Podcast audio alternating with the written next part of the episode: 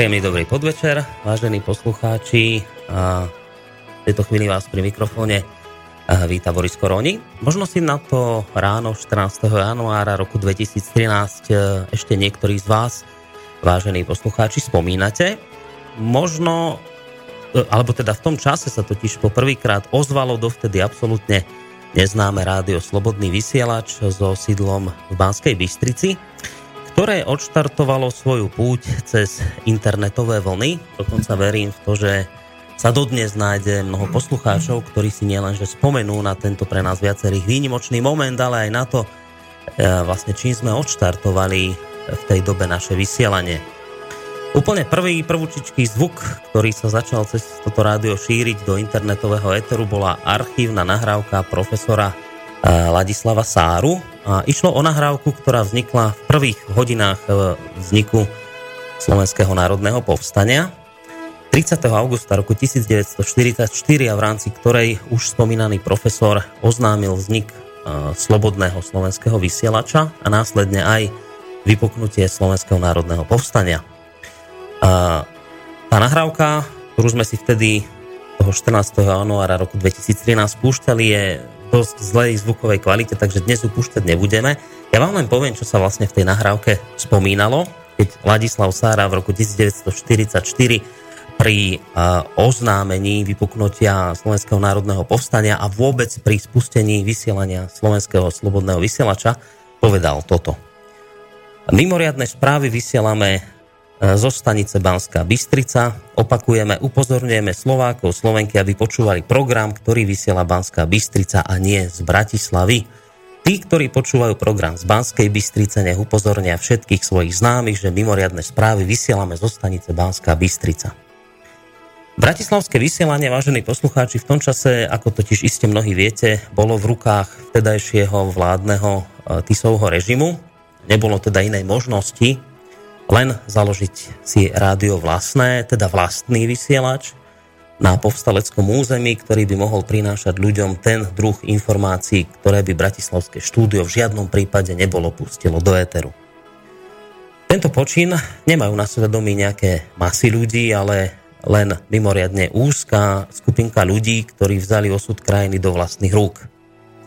Práve vďaka ich odhodlaniu vošla Banská Bystrica do dejín ako centrum povstania a vzbúry voči hitlerovskému Nemecku a jeho prísluhovačom.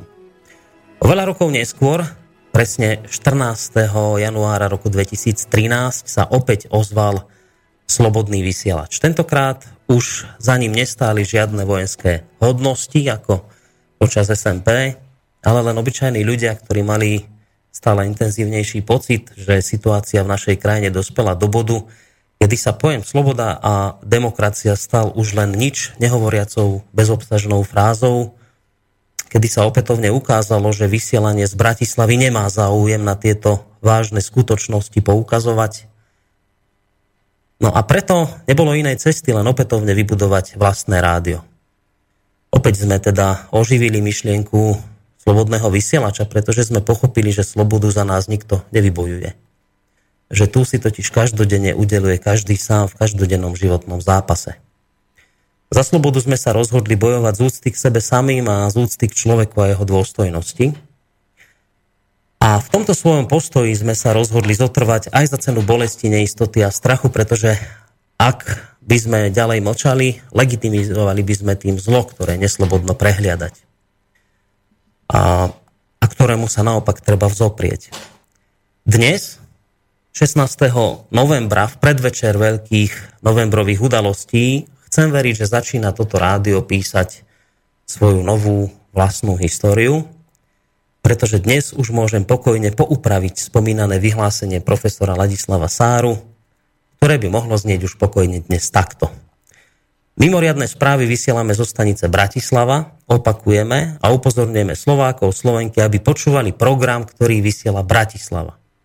Tí, ktorí počúvajú program z Bratislavy, nech upozornia všetkých svojich známych, že mimoriadne správy vysielame zo stanice Bratislava. Touto svojou slovnou hračkou som sa vám vlastne snažil, vážení poslucháči, poukázať len na takú vec, že internetovému rádiu Slobodný vysielač sa po takmer 3 rokoch jeho fungovania podarilo spustiť pre mňa osobne dosť odvážny a iste aj ambiciózny projekt Bratislavského štúdia. A teda inými slovami, od dnes, od tejto chvíle môžeme už hovoriť o dvoch štúdiách, ktoré vysielajú, popri Banskobystrickom aj bratislavské, z ktorého sa vám v tejto chvíli hlásime. A verím, že obe tieto štúdia vám budú prinášať presne ten druh informácií, s ktorým majú neraz oficiálne miesta dosť vážny problém. A že v tomto smere bratislavské štúdium nebude za tým Banskobystrickým nejakým spôsobom pokrivkávať. Takže príjemný dobrý večer, vážení poslucháči, ešte raz z bratislavského štúdia Rádia Slobodný vysielač. Vás v tejto chvíli pozdravuje Boris Koróni. Nie som tu však ani zďaleka sám. Ja som veľmi rád, že v rámci tej dnešnej úvodnej, možno pilotnej časti našej dnešnej relácie môžem privítať pri mikrofónoch ľudí, ktorých môžem pokojne označiť takým prívlastkom, že spolubojovníci. A ktorí sa doteraz orientovali a orientujú predovšetkým na oblasť písaného slova, aj keď vyzerá to tak, a dnešné vysielanie bude toho podľa mňa dôkazom, že postupne sa ich pole pôsobnosti zrejme rozšíri aj oblasť slova hovoreného. Ale o tom všetkom sa samozrejme viac dozviete v dnešnej práve sa začínajúcej relácii. Dovolte mi teda privítať v tejto chvíli dvoch pánov za mikrofónom, ešte čerstvým mikrofónom, menovite Tibora Eliota Rostasa, šéf-redaktora časopisu Zemavek. Tibor, ahoj. Ahoj, dobrý večer. No a druhým človekom, ktorý sedí v týchto našich nových priestoroch, je Marian Benka, zástupca šéf-redaktora toho istého časopisu, teda časopisu Zemavek. Marian, ahoj aj ty. Ahoj a dobrý večer všetkým poslucháčom. Takže to bol aj Marian Benka. No a skôr ako sa pustíme, vážení poslucháči, do diskusie, tak ešte zo pár technických informácií. Dnes ešte nemáme rozbehnutý v tomto štúdiu telefón, čo už do ďalšej relácie napravíme a bude tu. Zatiaľ môžete sa do tejto našej diskusie zapojiť prostredníctvom mailov. Klasicky môžete nám ich písať na adresu studio@slobodnyvysielac.sk a takisto nám môžete písať na našej internetovej stránke v sekcii kontakty a FAQ, kde vyplníte svoje meno, predmet správy, napíšete to, čo vás zaujíma, nejakú otázku alebo názor a pošlete nám to a my to tu uvidíme. Takže páni, ešte raz vítajte oficiálne v týchto našich nových priestoroch. Vy ste vlastne vôbec prví hostia, ktorí majú tu možnosť doslova pokrstiť tieto nové mikrofóny. Ono to vyzerá, že to je dosť vážna úloha, nie že kvôli tomu chytíte nejaký stres a strach. Takže vítajte v týchto nových priestoroch ešte raz. Pekné priestory. Prajem, aby sa z nich vysielali same, nemôžem povedať, že pozitívne, lebo to by sme mali asi veľké ambície, tak svet nefunguje, ale aby sa z nich vysielali správy, ktoré budú identické, čo najviac identické s realitou. To je po prvé. A po druhé, asi je dôležité z mojej strany podotknúť a poznamenať aj to, že my sa tu budeme stretávať v rámci vysielania Zemavek každý pondelok od 20:30 do nejakej pol 11:00. Čiže my sme to už avizovali aj na stránkach Zemaveku. My sme sa s Boris s tebou tak teda dohodli, že sme prijali to rozšírenie spolupráce, ktoré je podľa mňa veľmi dôležité, aby sme mohli vzájomne to naše partnerstvo a našu spoluprácu a náš záujem viacej spolupracovať, aby sme ho mohli naplniť v tej realite. Ja si myslím, že nemáme nejaké výrazné teraz trasy alebo trémy, pretože nakoniec boli sme zvyknutí vystupovať pred ľuďmi jednak na našich besedách, jednak v divadle. Boli sme, to čo znamená, že už nie ste? Že to už nefunguje? Respektíve zvykali sme si, pre mňa, ja to vnímam tak ako prvú fázu, keď sme si zvykali a keď to bolo niečo mimoriadne, hlavne pre mňa ako pre človeka, ktorý celý život skôr pracoval v printových médiách, možno na rozdiel od Tibora, ktorý bol zvyknutý aj ako hudobník vystupovať pred ľuďmi. A teraz to vnímam už ako takú druhú fázu, kde to už beriem ako takú normálnu samozrejmosť, rozprávame sa s ľuďmi. A každopádne toto štúdium sa mi páči, je to ďaleko, vyzerá to ďaleko príjemnejšie a ďaleko lepšie, ako keď sme svojho času robili tiež s Tiborom rozhovor pre Slobodný vysielač cez Skype a tlačili sme sa pri jednom notebooku a hovorili sme na taký mikrofónik a ľudia stále písali e-maily, že povedzte tým pánom, aby nejako lepšie vyslovovali, pretože my ich nepočujeme.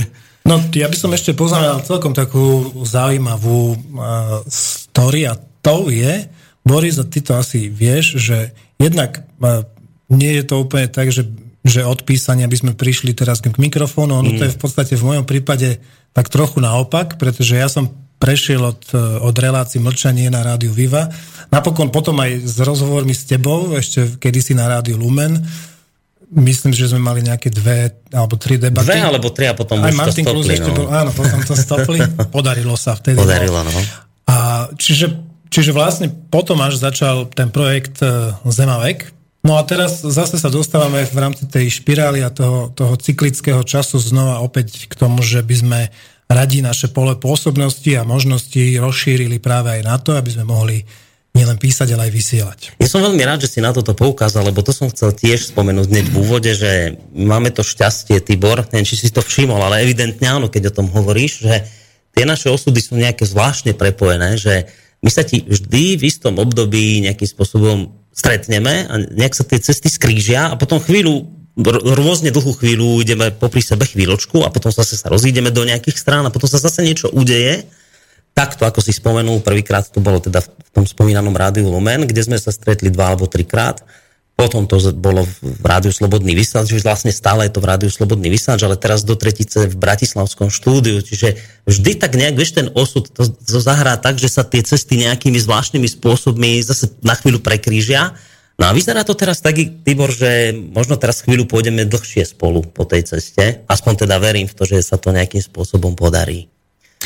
Ja podobne, my sme to deklarovali napokon už dávnejšie, že tá spolupráca so Slobodným vysielačom je pre nás, ako Zemavek, médium, ktoré vychádza hlavne teda v tej printovej podobe veľmi, veľmi prospešná práve preto, aby sa mohli do toho zapájať aj poslucháči alebo naši čitatelia. To je ten najdôležitejší rozmer, ktorý ja v tom vidím, ale samozrejme aj to, aby sme mohli interaktívnejšie komunikovať práve tie rubriky a témy, o ktorých píšeme.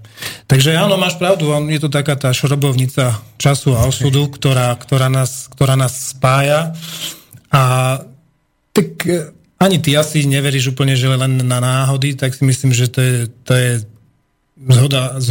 zhoda okolností, ktoré tvoria naše osudy a ja si myslím, že je to dobre tak, ako je a verím tomu tiež podobne, ako ty hovoríš, Boris, že to bude trvať minimálne tak dlhé obdobie, aby to splnilo svoj účel a tým účelom je, aby sa čo najviac ľudí v čo možno najrýchlejšom čase začínalo naozaj zobudzať, lebo sa môže stať, že sa zobudia až v horiacich posteliach. No hovoríš, že v čo najrýchlejšom, že už je za 5 minút 12, či ak sa to hovorí, že treba konať už teraz naozaj, že no, ide do tuhého. Ono už je po 12. V podstate my sme už v tom cykle za 12. Začíname v podstate akoby po 12.01 a ak si teraz odmyslíme tie pomyselné samozrejme atomové hodiny, ktoré zostrojili veci. Ale ak hovoríme o tom, že za 5 minút stále my si myslíme, že je za niečo, ale ja si myslím, že my sme už za tým horizontom všetky tie udalosti, ktoré dnes, napokon na ktoré sme my už odkazovali od roku 2012 v celonárodných médiách, ako je Rádio Viva, ale aj v iných, tak sa naplňajú, stávajú sa skutočnosťou. Napriek tomu, že tu stále skupina ľudí, ktorá je platená, alebo to robí proste len z užitočných dôvodov, tak odvádza pozornosť do tých najdôležitejších, najpodstatnejších tém dnes.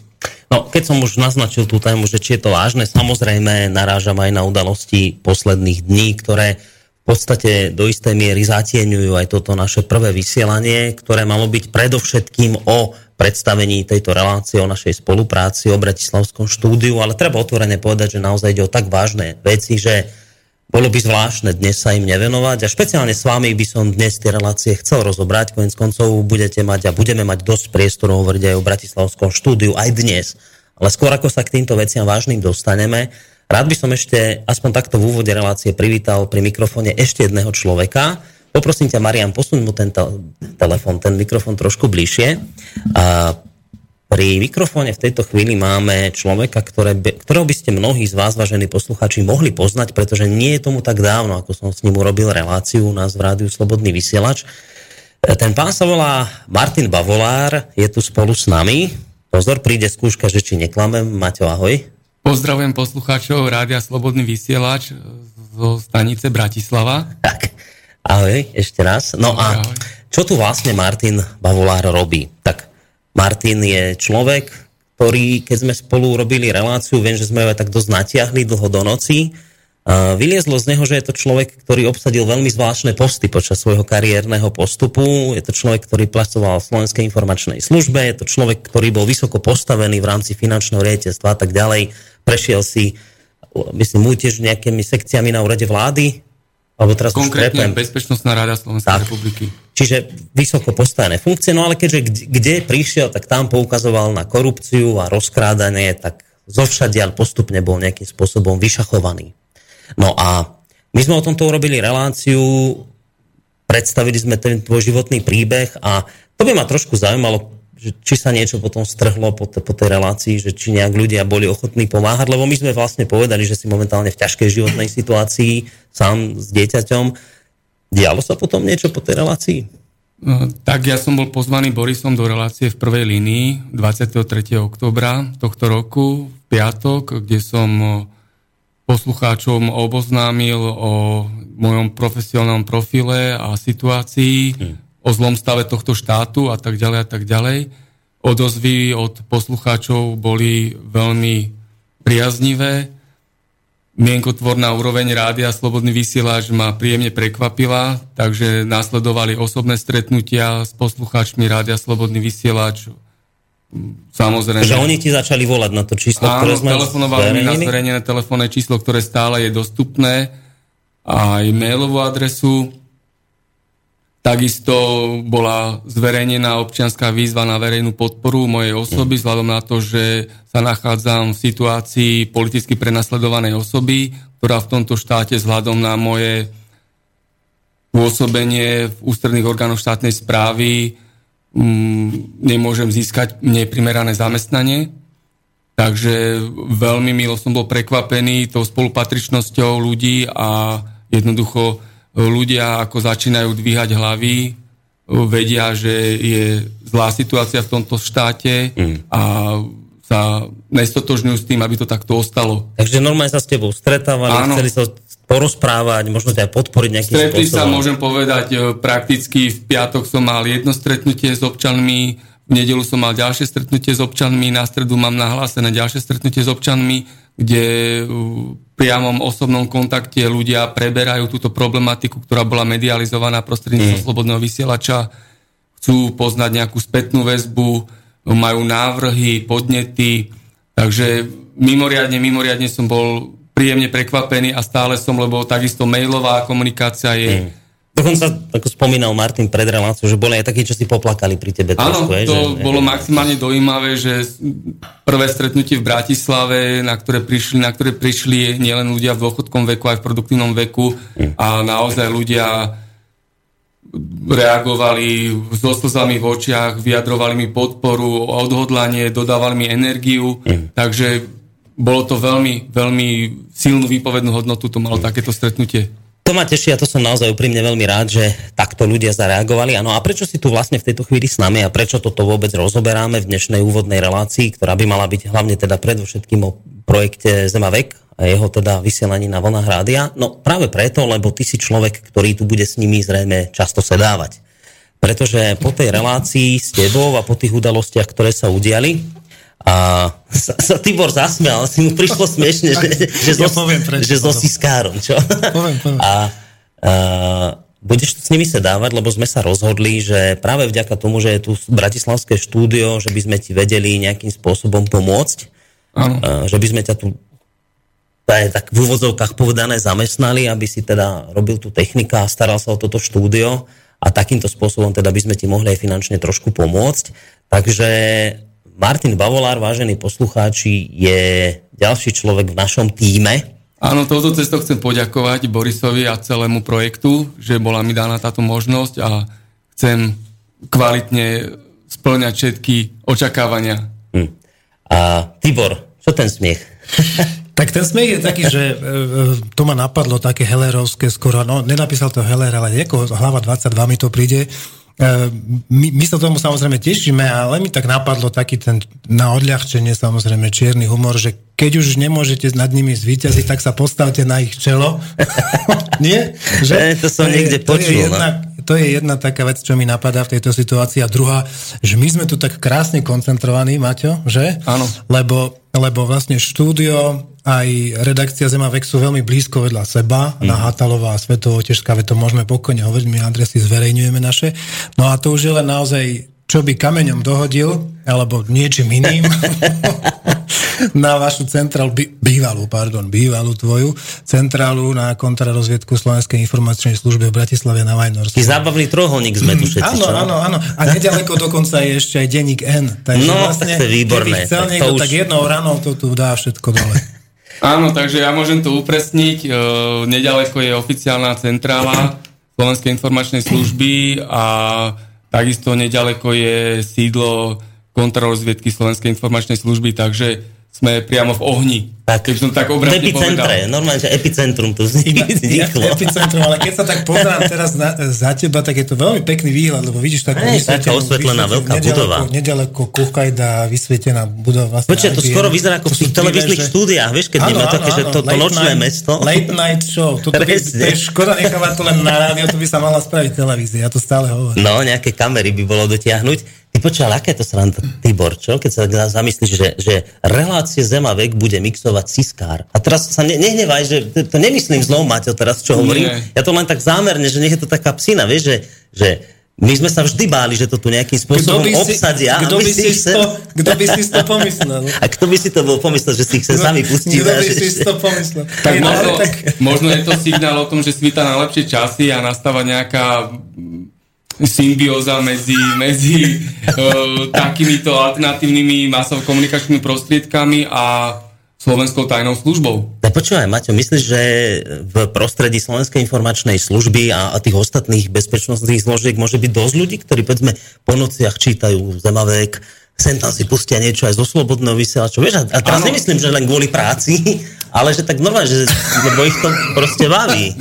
Kvôli práci asi to majú, nie? Tak určite to majú v niektorých služobných úlohách, to môžeme si povedať, ale poznám ľudí, ktorí naozaj úprimne majú veľké srdce a majú záujem, aby veci verejné fungovali tak, ako majú fungovať v demokratickom a spravodlivom štáte. Takže od Úradu vlády, cez Bezpečnostnú rádu Slovenskej republiky, Ministerstvo obrany Slovenskej republiky, cez Slovenskú informačnú službu, kriminálne riaditeľstvo, kriminálny úrad finančnej správy, aj finančné riaditeľstvo. Samozrejme, aj tam sú ľudia, som s nimi v kontakte po mojej relácii 23.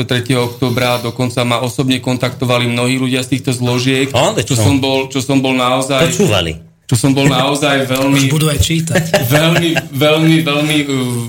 Veľmi radostne prekvapený. Takže dúfam, že sa splní aj tá nejaká prognóza a vízia, že by som mohol mať aj vlastnú reláciu v prostredí Slobodného vysielača, kde by som túto problematiku aj s týmito ľuďmi nejakým spôsobom preberal a ozremoval celej poslucháckej verejnosti Rádia Slobodný vysielač. Tá fúzia by sa vlastne mohla volať, tak mi tak napadá, Slobodná informačná služba. Začnú sa tu chodiť pýtať za robotu, chlapci.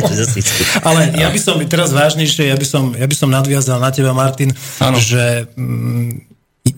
poviem to úplne úprimne a celkom odokriem v tomto zmysle karty. Za nami do redakcie a za mnou osobne niekoľkokrát sa stalo, že chodili ľudia z polície, z rôznych oddelení polície. Vieme o tom, že existujú medzi policajtami, ale aj medzi ľuďmi z prostredia Slovenskej informačnej služby, ale aj ďalších inštitúcií, ktoré si spomínal. Samozrejme, všade sa nájdú takí aj onakí, ale aj v tomto prípade môžem zo svojej skúsenosti potvrdiť, že medzi nimi existuje, myslím si, že veľké percento ľudí, ktorí sú naklonení a ktorí veľmi pozorne načúvajú, veľmi pozorne pozerajú, nie preto, aby mohli včas obrátiť kabát alebo byť pripravení na situáciu, ale myslím si, že aj z celkom iného logického dôvodu a tým je, že sú takisto ľuďmi, ktorí prisahali A jednak aj samozrejme vernosť, tak ako ty, ale prisahali tú vernosť nielen nejakej inštitúcii, ale aj nejakým morálnym zásadám a nejakému etosu, o ktorý by tu malo ísť v prvom rade. A tým by mala byť služba verejnosti, daňovým poplatníkom a tak ďalej, ľuďom skrátka, ktorí tvoria ten korpus, to, čomu hovoríme štát. A práve preto si myslím, aby sme to zase tak ako nehádzali na jednu stranu, že všade sú len zlí a dobrí. Aby sme jasne povedali a vyslali signál z mojej strany, teda určite to už robíme dlho, aby nás naozaj vnímali a možno oni v pravý čas povedia, že sme tí a budú vedieť, že kam už sa majú na ktorú stranu postaviť. Oni bez toho, aby sme im niečo naznačovali. Myslím si, že to už vedia dnes mnohí. Určite áno, ja sa pripájam k týmto slovám. Stačí, keď si len zoberieme znenie služobnej prísahy či príslušníka Slovenskej insolvenčnej služby alebo kriminálneho úradu, finančnej správy a ďalších silových zložiek. A dôležité je, aby si každý občan Slovenskej republiky ako daňový poplatník uvedomil, že každý tvorí štát.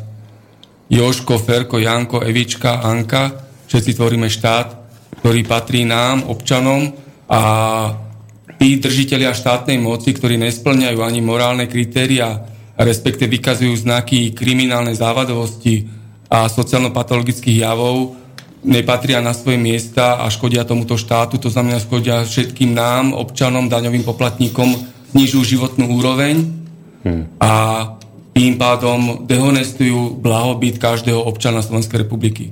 Tak. Myslím, že s tebou sa nedá nič iné, len súhlasím v tomto prípade, len si myslím, že spôsobom, akým sa ich zbaviť, už asi nebude len to, že pôjdeme voliť iných psychopatov, ale asi, že budeme rozmýšľať nad tým, ako sa dá vôbec predísť celému tomuto procesu, pretože ten systém ako taký. Darmo my budeme vylepšovať podmienky v koncentračnom tábore, aby sa mi tam lepšie spalo.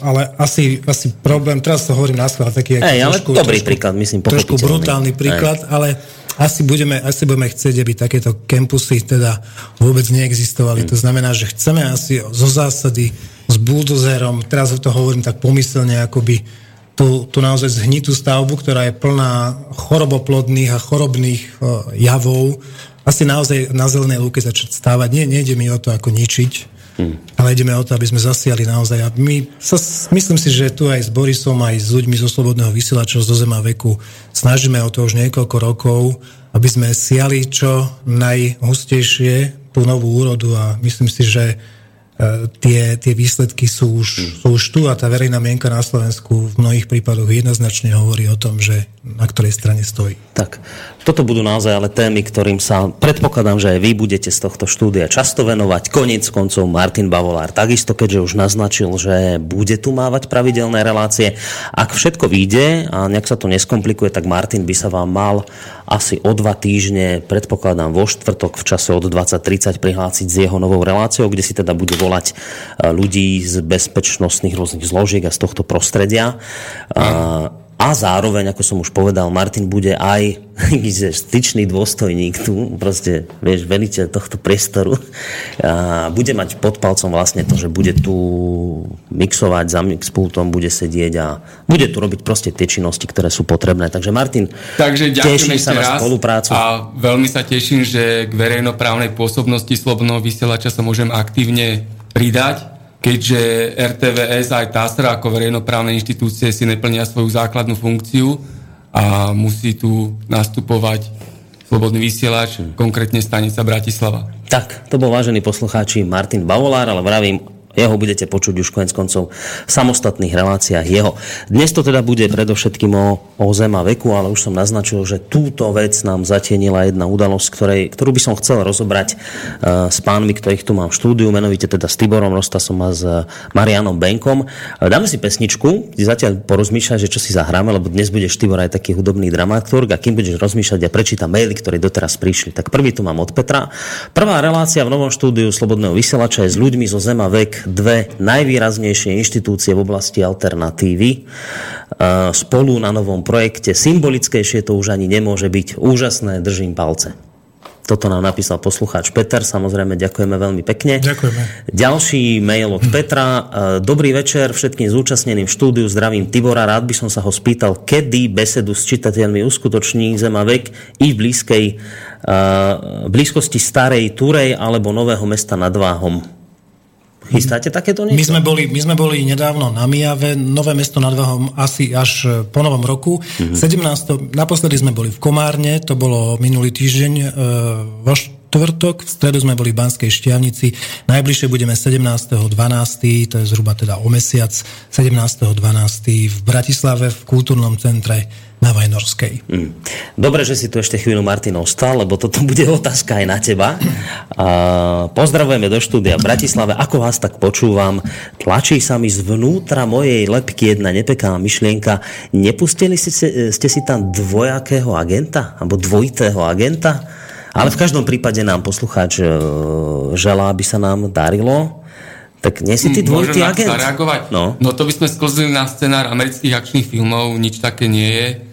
Moje srdce patrí Slobodnému vysielaču a konkrétne stanici Bratislava a všetkému, čo je zverejnené na stránkach www.necenzurované.net, rovnako aj v archíve Slobodného vysielača v relácii V prvej línii z 23. oktobra 2015 a dúfam, že ďalšie informačné podklady na skutočnosti, ktoré poukazujem, budú ďalej prístupné celej verejnosti a samozrejme poslucháčom Slobodného vysielača a čitateľom Zemavek. Ďakujem pekne. To je dôležité pripomenúť, že áno, my sme s Martinom hovorili aj o tom, že by sme chceli jednak, že budeme robiť rozhovor o siahli v najbližšom možnom termíne a čísle, ale o tom, že by si možno mal aj nejakú svoju rubriku, kde by si vedel niektoré tie veci, alebo kde by sme mohli pravidelnejšie rozkrývať niektoré skutočnosti, ktoré ľudí dnes veľmi zaujímajú práve z toho prostredia. Z zákulisia tohto štátu. Myslím si, áno, že by to bolo veľmi vhodné práve dnes. No, dobre, tak toľko na úvod. Vymyslel si niečo hudobné? Tak ja som uvažoval nad tým, že by sme mohli dať pieseň, ktorá sa v angličtine volá If you tolerate this, then your children will be next, čo znamená, ak to budete tolerovať, vaše dieťa, alebo tvoje dieťa bude tým ďalším. Ja som veľkým fanúšikom okrem iného aj kapely Manic Street Preachers, ktorá túto podľa mňa úžasnú pieseň, ale album nahrala už zo pár teda rokov dozadu, ale myslím si, že dnes práve týmto svojim textom, a teda to znamená tým odkazom, ktorý v ňom znie, je veľmi aktuálny. Veľmi aktuálna a veľmi aktuálnej téme, teda konkrétne udalostiam vo Francúzsku sa budeme venovať po tejto pesničke, takže ostaňte samozrejme s nami ďalej a pokiaľ budete mať otázky, názory, píšte nám mail studio@slobodnyvysielac.sk. Teraz už spomínaná pesnička.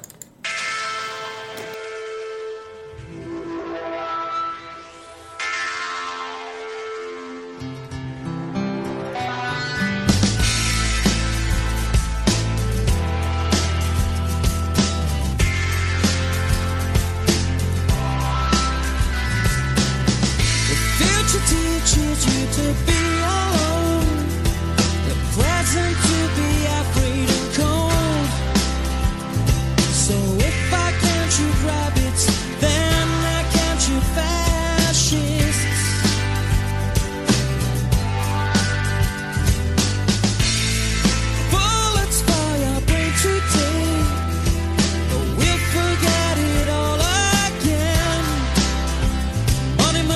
from them to paper.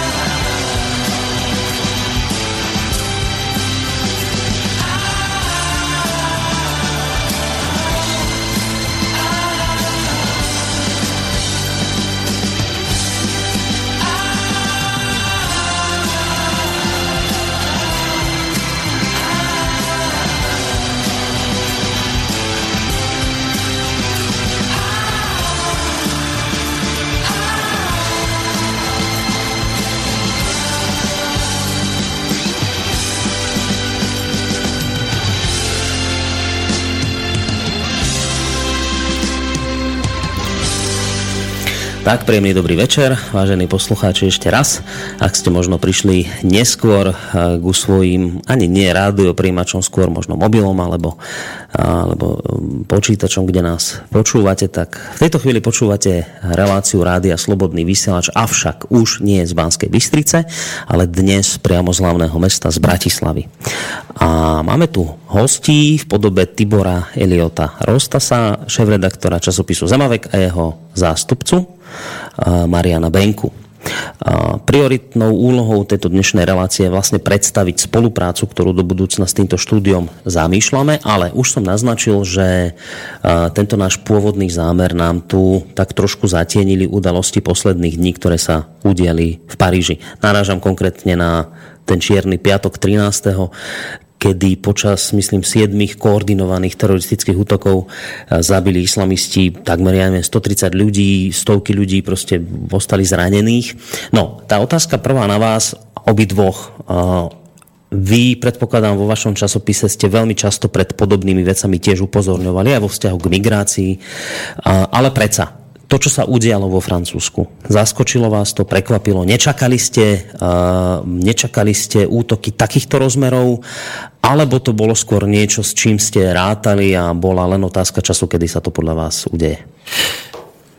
Marian by ti určite potvrdil, že ja som prišiel na poslednú redakčnú radu, ktorá bola koncom októbra. Napokon je to ešte aj ďalší kolega, ktorý sedí a počúva a k nemu potom povieme viacej. Na tej porade som povedal, že bude veľmi dôležité, aby sme boli v takej stand-by pozícii, to znamená, že máme tú svoju tému, a ktorou sú exekútori, exekučná mafia na Slovensku, ktorej sa chceme veľmi pozorne venovať ako téme mesiaca. Ale zároveň som povedal aj to, že je dôležité, aby sme uvažovali a počítali s tým, že pravdepodobne nám túto tému zatieni téma iná, tou témou bude vojna v Európe. A to som ešte nevedel, a to sme ešte s kolegami nevedeli, že ako veľmi rýchlo sa tieto predpovede, prognózy naplnia. Hovoril som to na konci októbra. Teraz nie, že by som sa tváril tu ako prorok, ale vedeli sme niektoré súvislosti, keď si ľudia čítajú, tak nemôžu samozrejme vedieť, čo sa udeje v Paríži alebo kde to bude, ale bolo už jasné, že ohlasované eventuality toho, že sa niečo spustí definitívne. Tak s týmto sme na porade rátali, hovorím, aby sme zostali s kolegami v takejto pozícii pripravenosti, že sa to veľmi rýchlo zvrtne. Čo sa aj stalo, napokon my sme tú tému zmenili a témou toho budúceho čísla, čiže decembrového čísla, teda nebude exekútorská mafia na Slovensku, ktorú posúvame pravdepodobne na január, ale tou témou budú udalosti, ktoré sa udiali v Paríži. Mne je úplne celkom jasné, že o tom bude hovoriť možno aj záhradkár. A čo je dobre na druhej strane?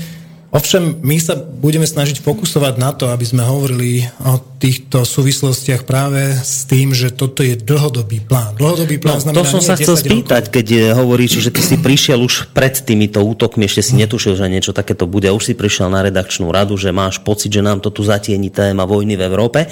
Na základe čoho si prišiel s takýmito predpovediami do redakcie? Z čoho si dedukoval? Z čoho si vychádzal? Kvôli čomu si bol ochotný takúto vec povedať?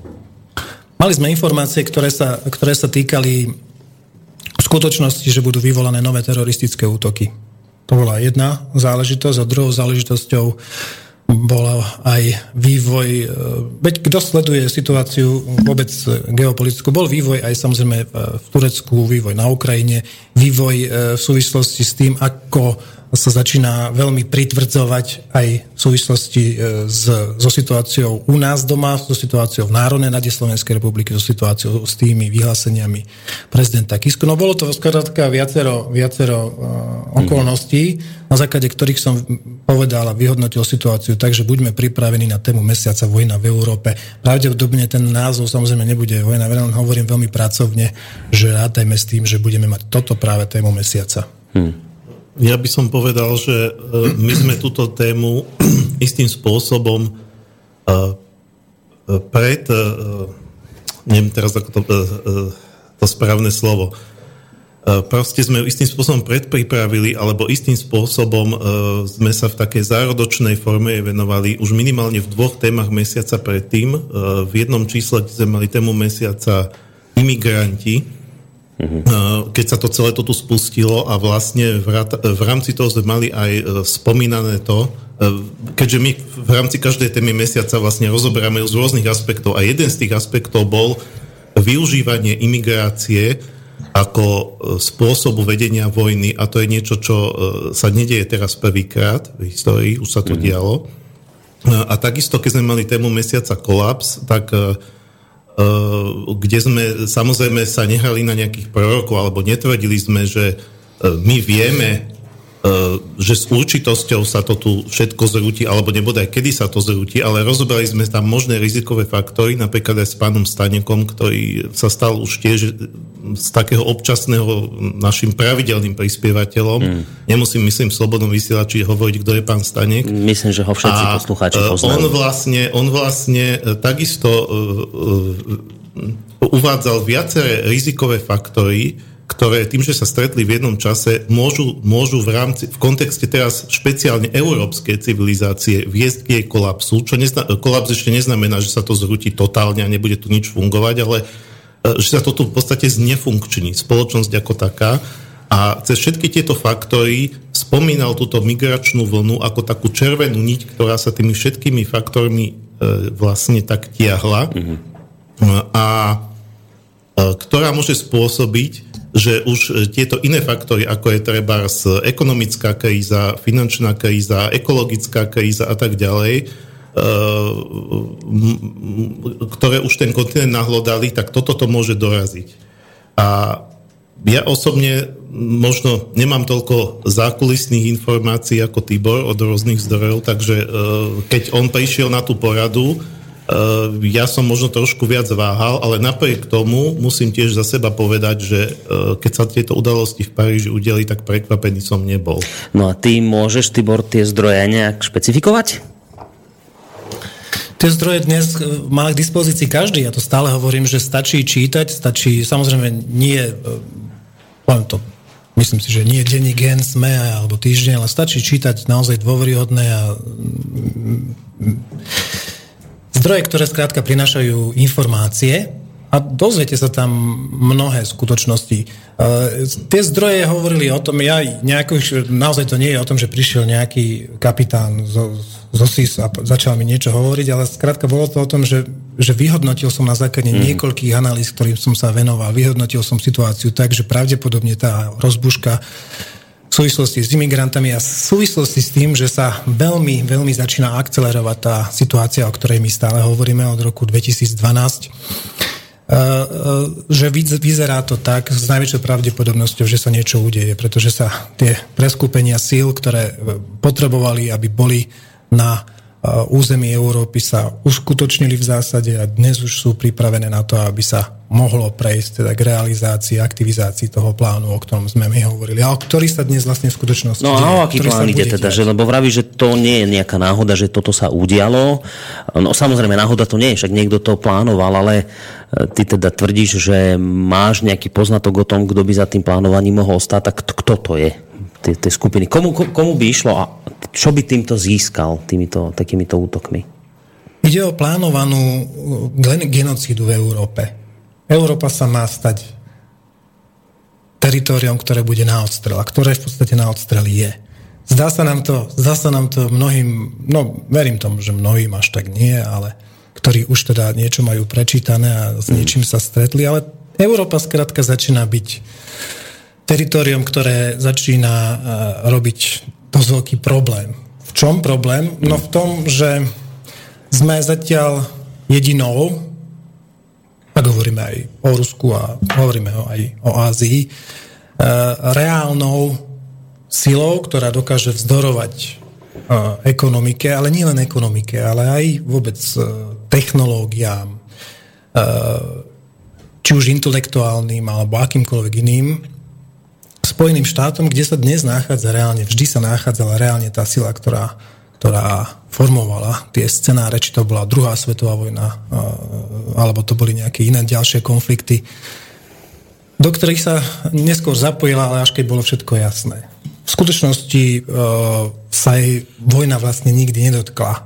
Ak si to zoberieš, povedzme, zober si to aj od tej druhej svetovej vojny, ale zober si to od prvej svetovej vojny. Zober si už len tú skutočnosť, že sú to práve médiá, ktoré dnes vytvárajú tú našu, ale to si asi povieme k tomu v takom nejakom možno zvláštnejšom bloku ešte dnes.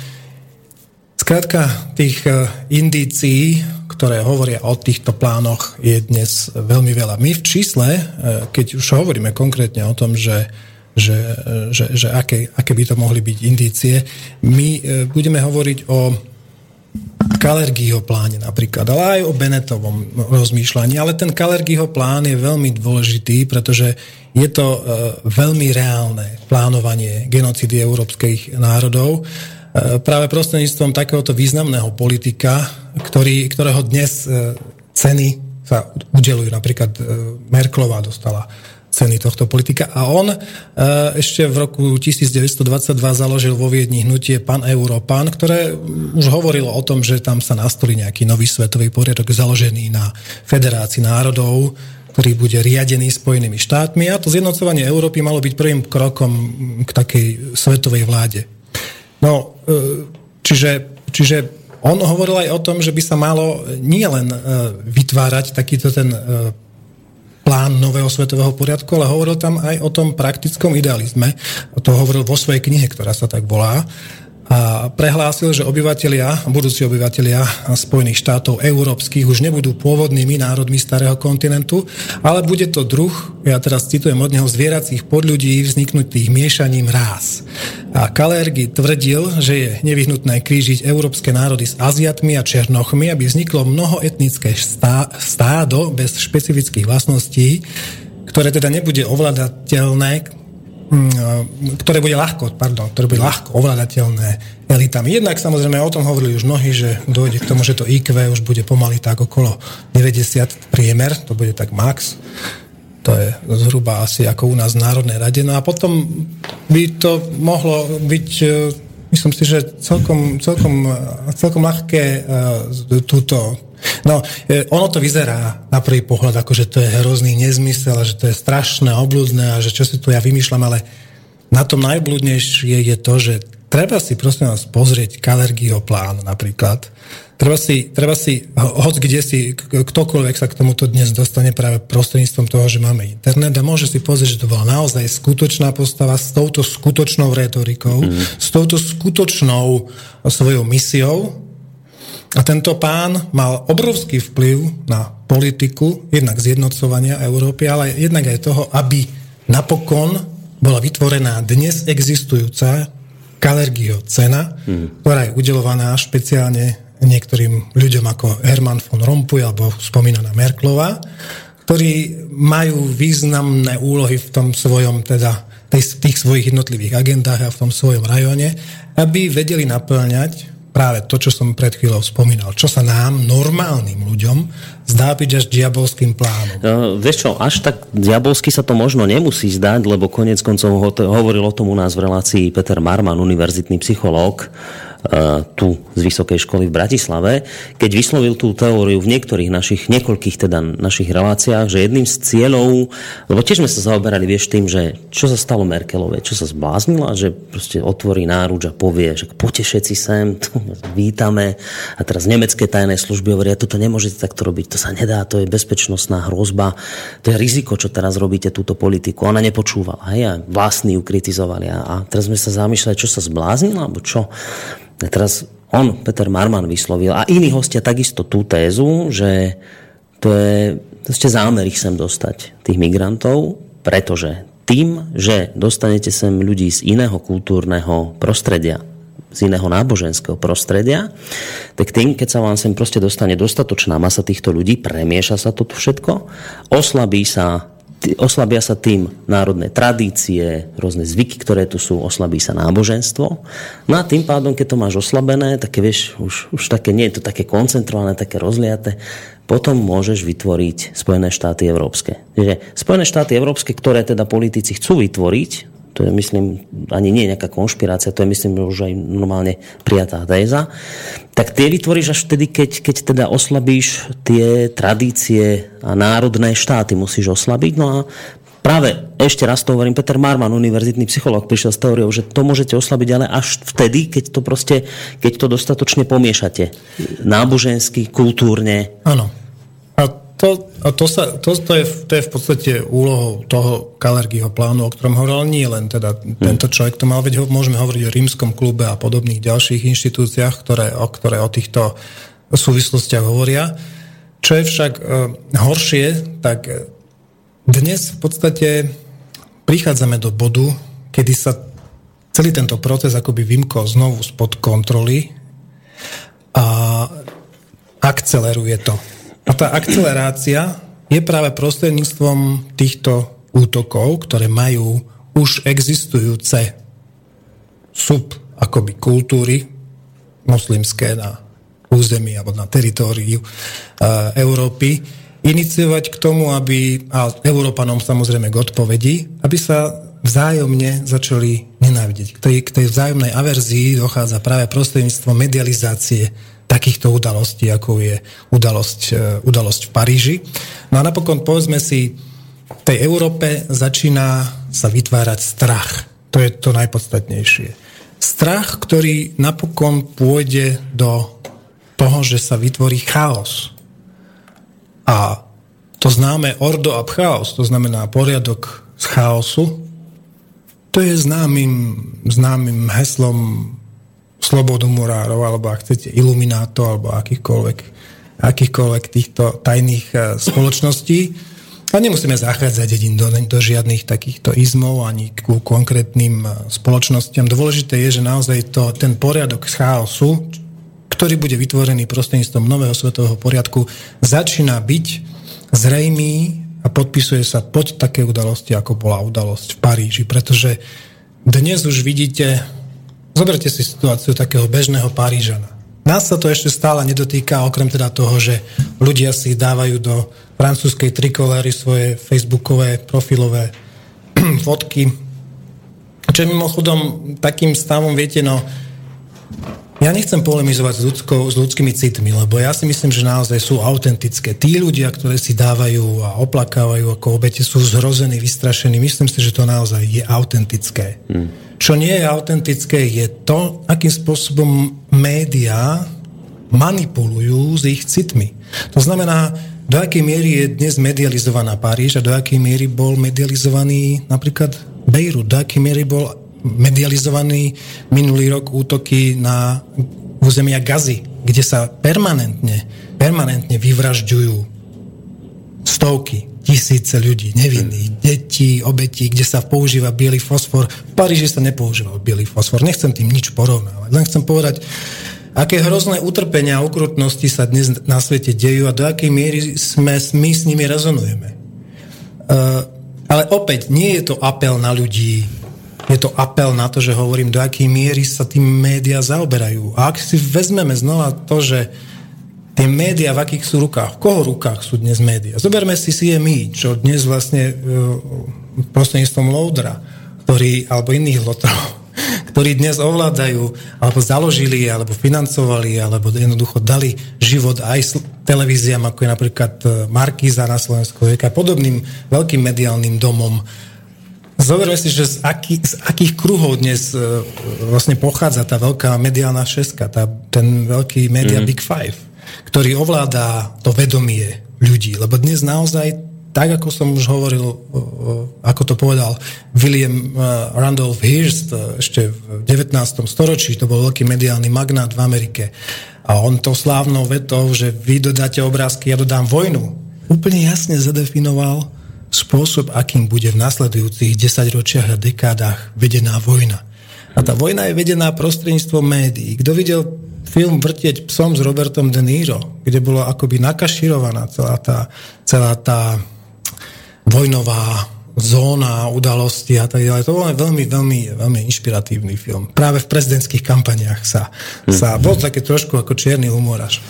A tento Vrtieť psom sa dnes používa veľmi efektívne, len bohužiaľ s tými konotáciami, ktoré sa dotýkajú ľudí. Predstavme si, teraz tu tak sedíme, pozeráme sa na rozsvietenú Bratislavu pod nami a hovorím si, že tí ľudia v nákupných centrách zatiaľ sú, tak ako by hovorím, v pohode a maximálne teda zatiaľ prejavujú súcit, tak ako som hovoril, tým nejakú solidaritu, súcit, čo sú zrejme a celkom pochopiteľné prejavy toho, čo sa deje a čo od nich tie médiá chcú, pretože chcú, aby tú solidaritu samozrejme prejavovali, chcú, aby to najviac rezonovalo v tej spoločnosti, aby bola čo najviac vystrašená a uľutostená, čo je pochopiteľné a podarilo sa to. A takisto zoberte si ľudí v Paríži, veď dnes ísť nakupovať, vieš, predstav si, že vybuchlo včera niečo a zasiahlo to, povedzme, tvojich blízkych, alebo nemuselo ani, ale zasiahlo to minimálne tvoje vedomie, že sa takéto niečo udialo. Pôjdeš už s takým divným pocitom, nie si kúpiť rožky a tresku do toho hypermarketu. No je to také blbé už, no jasne. Že je to taký pocit proste, ktorý hovoríš, že dneska by to som mohol byť ja, ten, ktorý podľahne.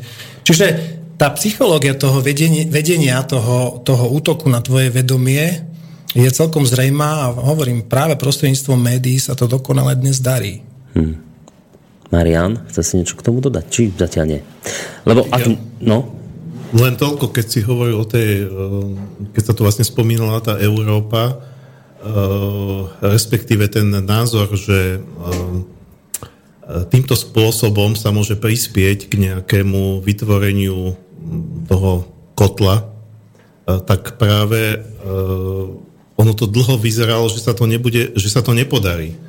My sme o tom tiež párkrát písali, vlastne od tej finančnej krízy v 2007-2008 stále vlastne Brusel prichádzal s tou tézou viac Európy, že to je vlastne riešenie finančnej krízy. A to viac Európy, alebo to zjednocovanie vlastne narážalo na to, že naozaj Európa nevznikla tak ako Spojené štáty, ale bol to presne opačný proces, teda Európska únia. Takže vyzeralo to, že sa to nepodarí, ale ja si myslím, že ani teraz sa to nepodarí. Neviem si predstaviť, že pod vplyvom týchto udalostí, alebo teda nejaké islamizácie, že tu vznikne nejaká európska identita. Skôr si myslím, že čo sa podarí, tak... Nie, že v rámci identity toho, že ja som Slovák, ja som Francúz, ja som Nemec, teraz tu všetci budeme mať tú identitu, že ja som Európan, ale obávam sa, že to možno nakoniec dospeje k tomu, že tu bude tá identita, že ja som tu otec rodiny a ju musím chrániť, pretože sa to tu celé začína proste... Taká tá nálada, že zachrán sa, kto môžeš. Ešte jedna otázka, Tibor, na teba pred pesničkou. Priprav si zase ďalšie vec, čo si zahráme, ale keď teda hovoríš o pláne, že to bolo teda naplánované, tento rozvrat a chaos v Európe, médiá hovoria o tom, že teda prinášajú nejaké videonahrávky alebo listy, ktoré mal napísať Islamský štát, jeho predstavitelia, ktorí hovoria o tom, že áno, my sme tí, ktorí sme tieto útoky naplánovali, vykonali a urobili sme to preto, lebo vy, Francúzi, nás bombardujete a budeme podobne postupovať v prípade všetkých krajín, ktoré v našej krajine zasahujú a hádžu nám bomby na hlavy a tak ďalej. Čiže napadneme Ameriku a napadneme ostatné štáty. A teraz podľa toho, čo si povedal, toto sú mediálne klamstvá? Určite áno. Zoberte si, veď videl som niekoľko z týchto vyhlásení, ktorí mali americké zbranie, nie kalašníkové, ešte zaujímavé, že updateli teda nejako v týchto postprodukčných štúdiách ich. A celkom fešáci vyzerajú, tí chalani, si zober, že teda, naozaj ja sa nestačím čudovať, na čo ľudia sú schopní naletieť. A samozrejme operuje sa tam s tým, že strach, že v mene Allaha. To ja som bol v moslimských krajinách bez toho, aby som mal najmenší pocit strachu, ktorý vo mne vyvolávali predtým. Keby som teraz išiel do akékoľvek z tých krajín, opäť nemám žiadny strach, pretože moslimovia v skutočnosti nie sú tí, ktorí ich médiá predstavujú. To je úplná hlúposť, proste to je tak strašidelný, ale strašidelný nezmysel, že miesto z toho normálne chce plakať alebo niekedy až zvracať. No a teraz k tomu, že čo vidno na tých, samozrejme, že existujú, pochopiteľne, že existujú skupiny, ktoré sú militantné a ktoré sú vyšinuté a tak ďalej, ale teraz, viete, nám podsúvajú, akoby, že toto je ten moslimský svet, akoby toto je ten Huntingtonov stred civilizácií, o ktorej písal. Proste toto je úplne jasný Jasný príklad toho, poznáš knihu Stred civilizácií, Samuel P. Huntington, on bol poradcom, veľmi dôležitým poradcom, profesor mimochodom univerzitný z Harvardu, alebo z Yale, teraz nie som si istý, ale nie je podstatné, Georgia Herberta, teda Herberta Busha, čiže Busha staršieho. No, a tento človek jednoducho, vždy sa všetky tieto izmy a tieto najväčšie strašidelnosti dejín najprv začínajú na pôde univerzít. Aj rasizmus, napokon aj eugenika, aj nacizmus, aj všetky tieto idei vznikali na pôde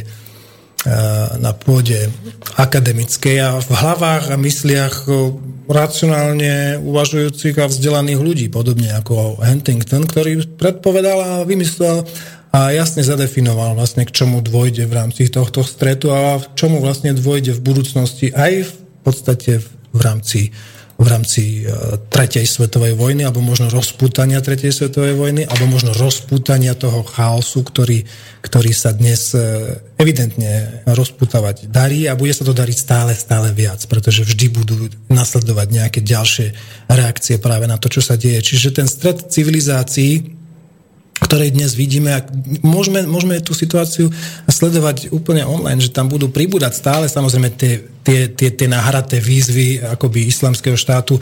Ja tomu osobne neverím, neprikladám tomu žiadnu váhu, pretože to môže byť rovnako pravda ako absolútny nezmysel, vieš. To je vždy tak, že sa obidve strany hecujú voči sebe, obidve na obidvoch stranách sú tí istí herci, len sa prezlečujú proste ako. Ja som čiže toto je to strašidelné divadlo, ktorého scenár píšu tí za veľkou mlákou, ktorí vždy ostávajú v suchu. To je jeden taký moment, ktorý som k tomu ja napísala v rámci svojho statusu. To je jedna vec.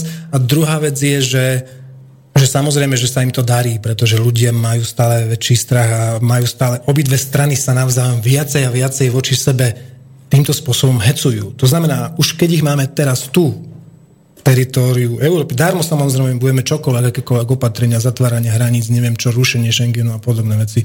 To už je úplne zbytočné, pretože alebo napríklad taký 5. článok NATO. To je úplne zbytočné, že si pôjdu krajiny navzájom pomáhať, ak budú napadnuté. Hej? Pretože oni v podstate, tá Európa je napadnutá, bude zvnútra, tak ako sa to stalo v Paríži. Čiže celý tento proces sa bude diať práve tak, že ona bude tlieť akoby od znútra z toho centra smerom k tým svojim hraniciam. Nie tak, že bude od niekiaľ napadnutá zvonka.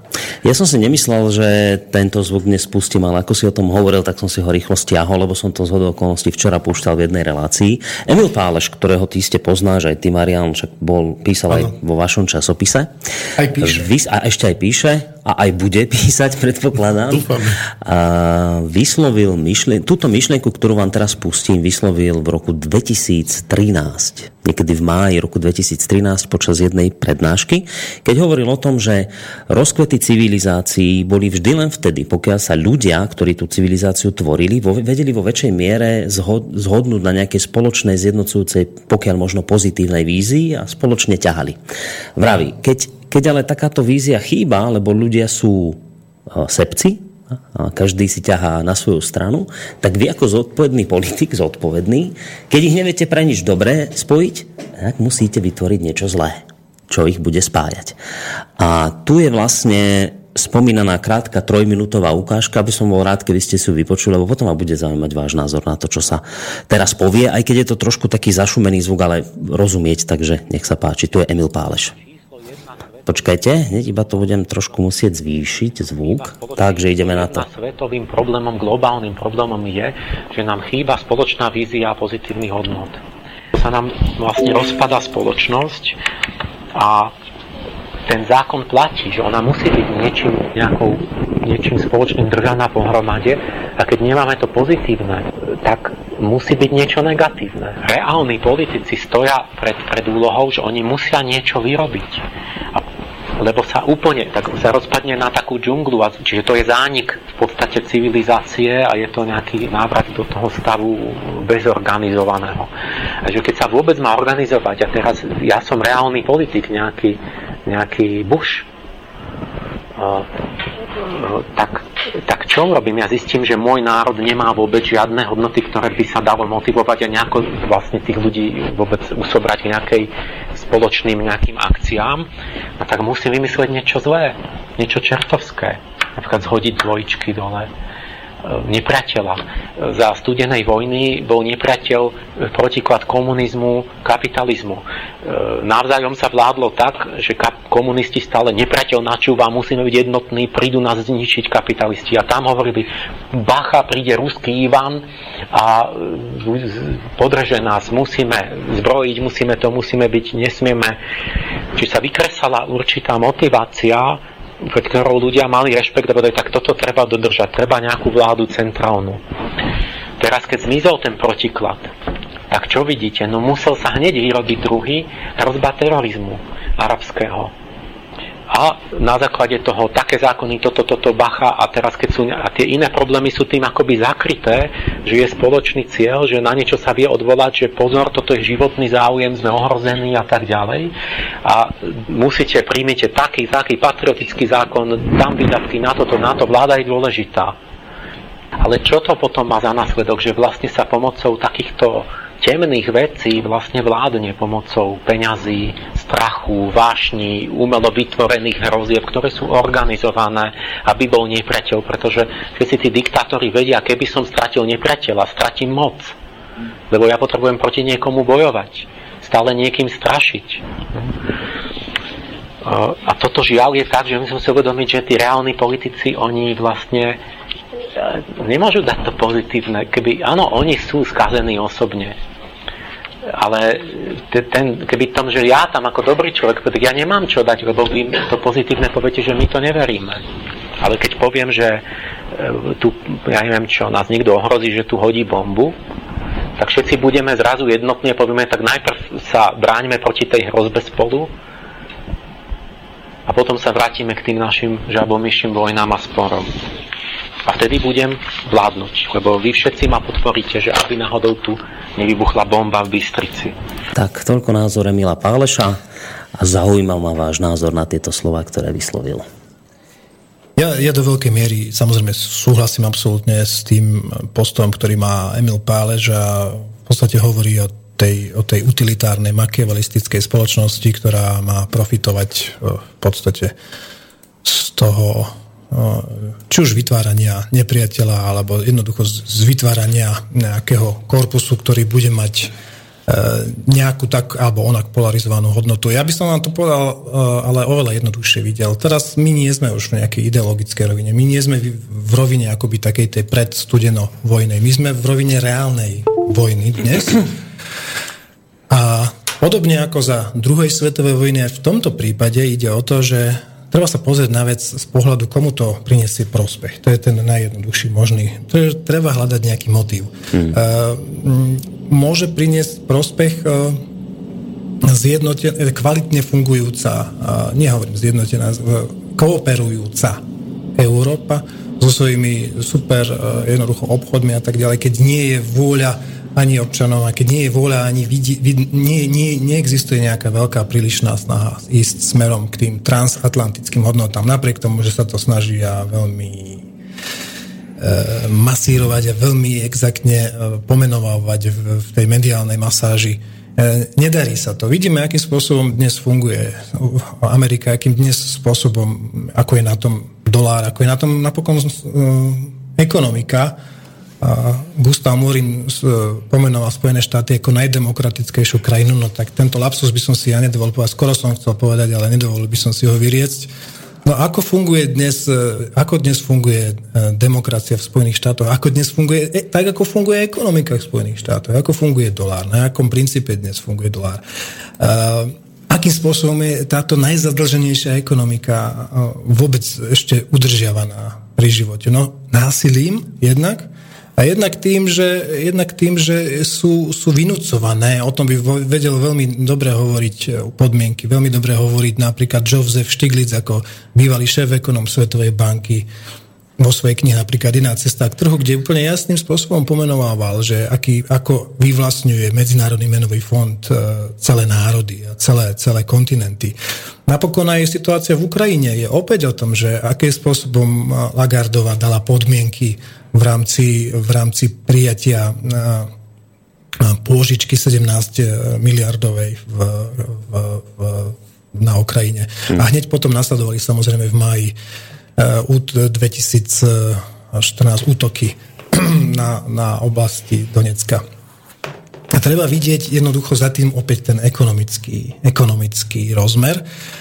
Čiže v tomto by som sa asi rozchádzal trošku s hodnotením, ktoré sme počuli, lebo to hodnotenie z môjho pohľadu je oveľa prozaickejšie a tkvie v tom, že jednoducho nepodarí sa, nikdy nebudeme schopní tú zadlženosť alebo tú ekonomiku, ktorá dnes je, ktorá reálne vytvára to prostredie, kde 95% peňazí neslúži na svoj účel. Dnes v tej ekonomike sveta 95% peňazí skrátka sú ponafúkované rôzne hedžové fondy a rôzne jednoducho deriváty a rôzne proste iné. Len 5% slúži na to, na čo boli peniaze pôvodne vymyslené, a oni boli vymyslené na dobrý účel, však to je, na tom není nič zlé. Peniaze sú síce najväčším prekliatím úctva, ako hovoril Sofokles, ale na druhej strane umožňujú nám tú výmenu tovaru, služieb a podobne.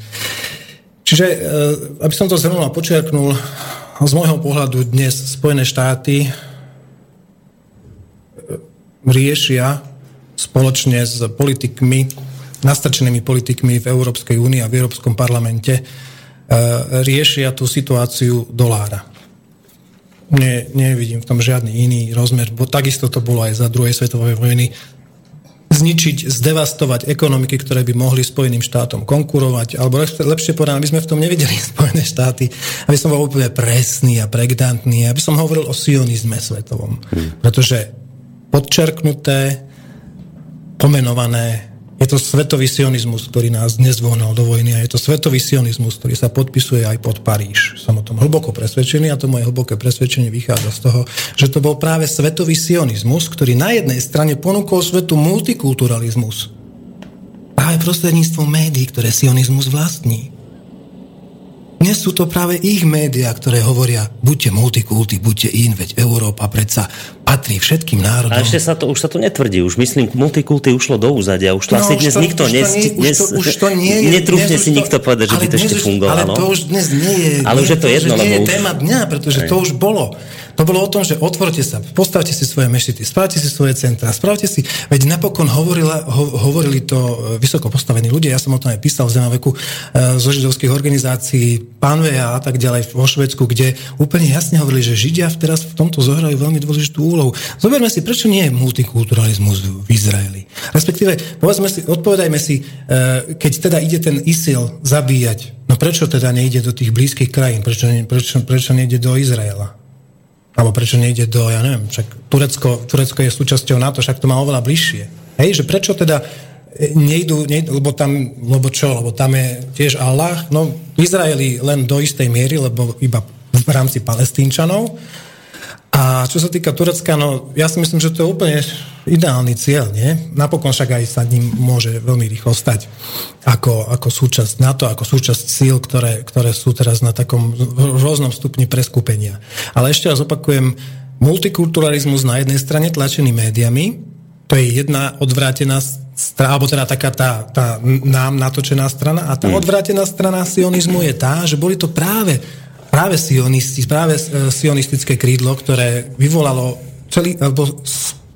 naplánovalo celú tú agendu, o ktorej hovoril aj napokon Wesley Clark, že za 5 rokov 7 krajín bude napadnutých. Afganistan, Irán, Sýria a tak ďalej. Boli to sionisti. Veď o tom hovoril izraelský Hárec ešte v roku 2003, keď jasne pomenoval konkrétnych 25 ľudí ako Kagan, Wolfowitz, Abrams a podobní ľudia, Richard Perle, ktorí sa vtedy podpisovali pod doktrínu projektu Nového amerického storočia, ktoré jasným spôsobom definovali a formulovali zahraničnú politiku Spojených štátov. Tak pravíš sionizmus a teda konečný cieľ je čo? Konečný cieľ je ten istý cieľ, ktorý sa nachádza v protokoloch sionských múdrcov. A to je? Svetovláda. A tá sa dá dosiahnuť cez takéto krízy v Európe? Tá sa dá dosiahnuť tým, že zničíš konkurenciu, tým, že ju rozostruješ proti sebe, tým, že ľudí rozostruješ proti sebe, tým, že budeš viesť vojnu klamom. To je taká jedna zo zásadných téz Mosadu. Viesť vojnu klamom, o tom by mohol hovoriť Viktor Ostrovský, a o tom by sme sa mohli napokon rozprávať nakoniec aj s Maťom, neskôr. No, viesť vojnu klamom je presne to false flag. To viesť vojnu pod falošnou zástavou. Vedeli to robiť dokonale nacisti, kdokoľvek iný, jednoducho tie technológie tu stále sú prítomné. Čiže ten false flag takisto v Paríži je známkou toho, že jednoducho teraz sa znepriatelia dve krajiny. Už tu máme dostatočné množstva, kritické množstva obidvoch zástupcov, či už islamu v Európe, práve to vlnou imigrantskou, ale možno ešte bude pribúdať. A máme tu dostatok ľudí, ktorí budú jednoducho rozoštvávaní, ale je tu určité kritické percento ľudí, ktorí jednoducho budú vždy na to reagovať tak, že sa budú báť, že tu bude jednoducho strach, že tu bude vytvorený chaos. A napokon, veď o tom to hovoril, ja ho znovu musím spomenúť, Karl von Weizsäcker, brat prezidenta Richarda von Weizsäckera, vo svojej knihe Prognóz, kde úplne jasne hovoril o tom, že akým spôsobom dojde k tejto situácii v Európe. Hovoril to ešte v 80. rokoch, keď predpovedal prognozoval presne túto situáciu v Európe. Napokon ešte raz, keď si zoberieme ten text, ja som dnes čítal niekde na Facebooku, že to je storočný fake, to je nádherné pomenovanie. Storočný fake. Aha. To znamená storočný akoby, že podvod, áno. Napodobenina. Storočná napodobenina, no nech je napodobeninou, ale podstata je, že je storočná. To znamená, pred 100 rokmi bolo niečo takéto napísané. To, čo sa dnes deje, bolo pred 100 rokmi zadefinované v niečom, ako sú protokoly sionských mudrcov, a je úplne úprimne jedno, kto ich napísal. Či to bol ten alebo onen, či to bol Žid, Mohamedán, kresťan, Luterán alebo kdokoľvek, či to bol Joško Ferko. Jednoducho boli zadefinované tieto tézy. A kdokoľvek sa k ním dostane, dnes môže vidieť, že do akej miery sa prejavujú v praxi. Marian, ty si chcel tiež zareagovať. Áno, chcel k tej ukážke, ale len predtým ešte taká krátučká poznámka smerom k Tiborovi, alebo k tomu, že hovoríme tu o svetovláde. Zatiaľ v histórii ľudstva sa to nikomu nepodarilo, to znamená ovládnuť celý svet, ale toto je možno prvýkrát taký pokus urobiť to sofistikovane, nie teda cez nejaké vojenské obsadenia a podobne. Takže neviem. Dúfam, že ten plán nevyjde. A ten plán zatiaľ vychádza. No áno, zatiaľ vychádza, ale aj Hitlerovi to vychádzalo, aj Napoleonovi to vychádzalo vždy po istú hranicu a vyzeralo to, že im to vychádza. Ale čo sa týka tej ukážky toho Páleša,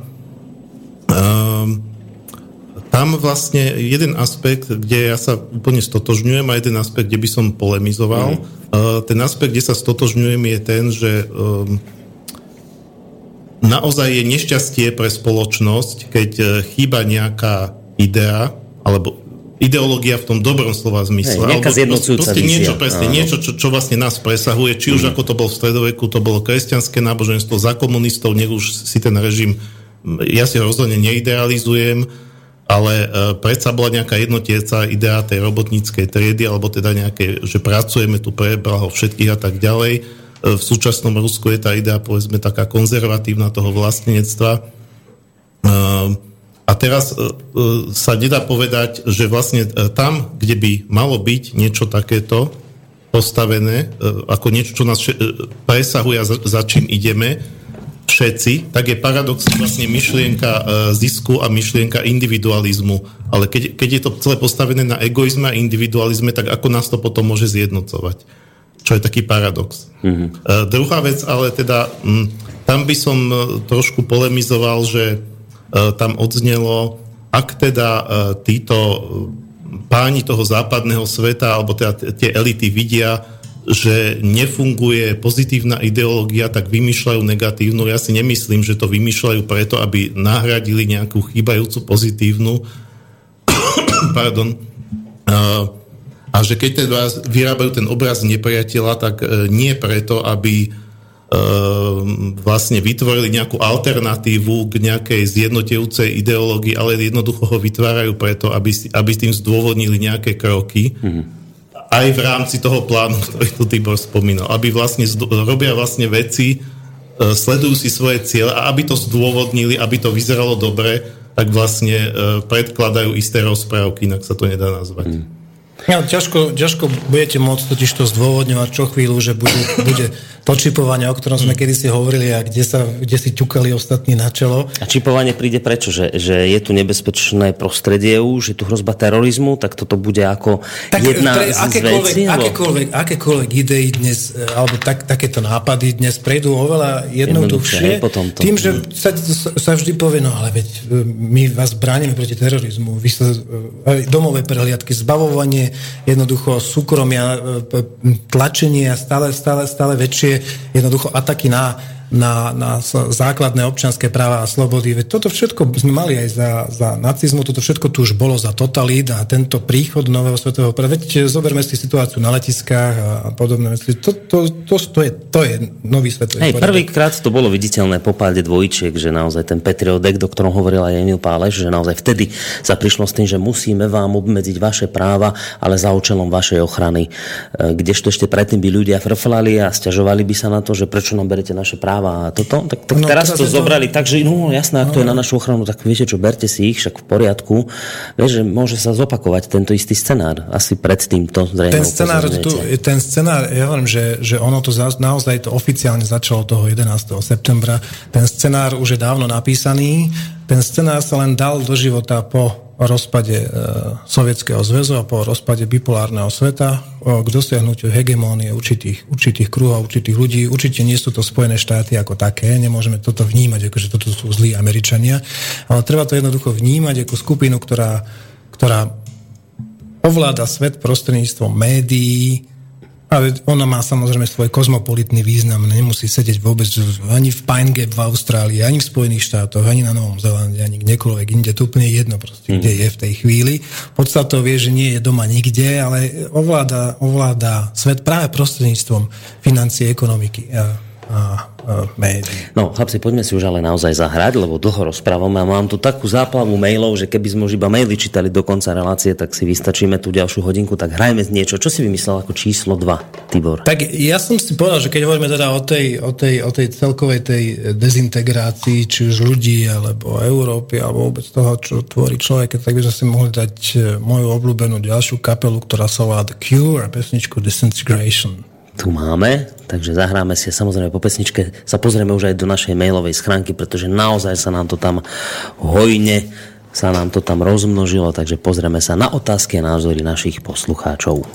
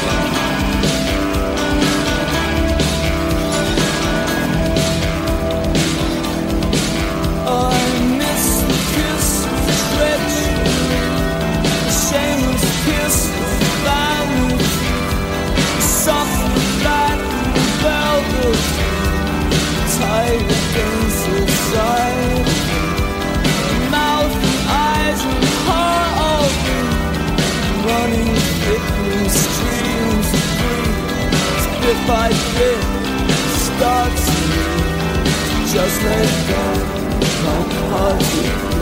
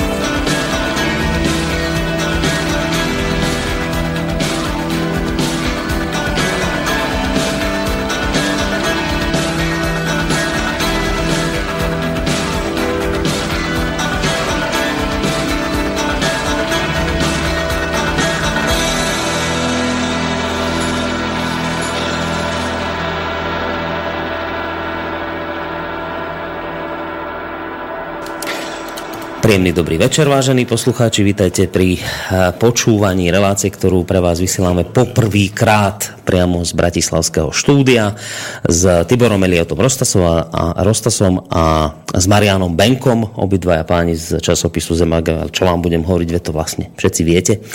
A dnes teda máme takú hlavnú úlohu predstaviť vám našu budúcu spoluprácu, akým spôsobom bude fungovať, ale ako ste mali možnosť počuť v tom predošlom vstupe, venovali sme sa aj teda téme, ktorá dnes naozaj významným spôsobom rezonuje. Ja som pred pesničkou povedal, že pozrieme sa teda už aj na vaše maily v takom ucelenejšom kole otázok mailových, takže ideme na to. A budem čítať tak, ako prišli, takže možno, že už na niektoré veci ste odpovedali. Takže píše Anna: Dobrý večer, ďakujem všetkým, ktorí sa zaslúžili o vytvorenie štúdia SV v Bratislave.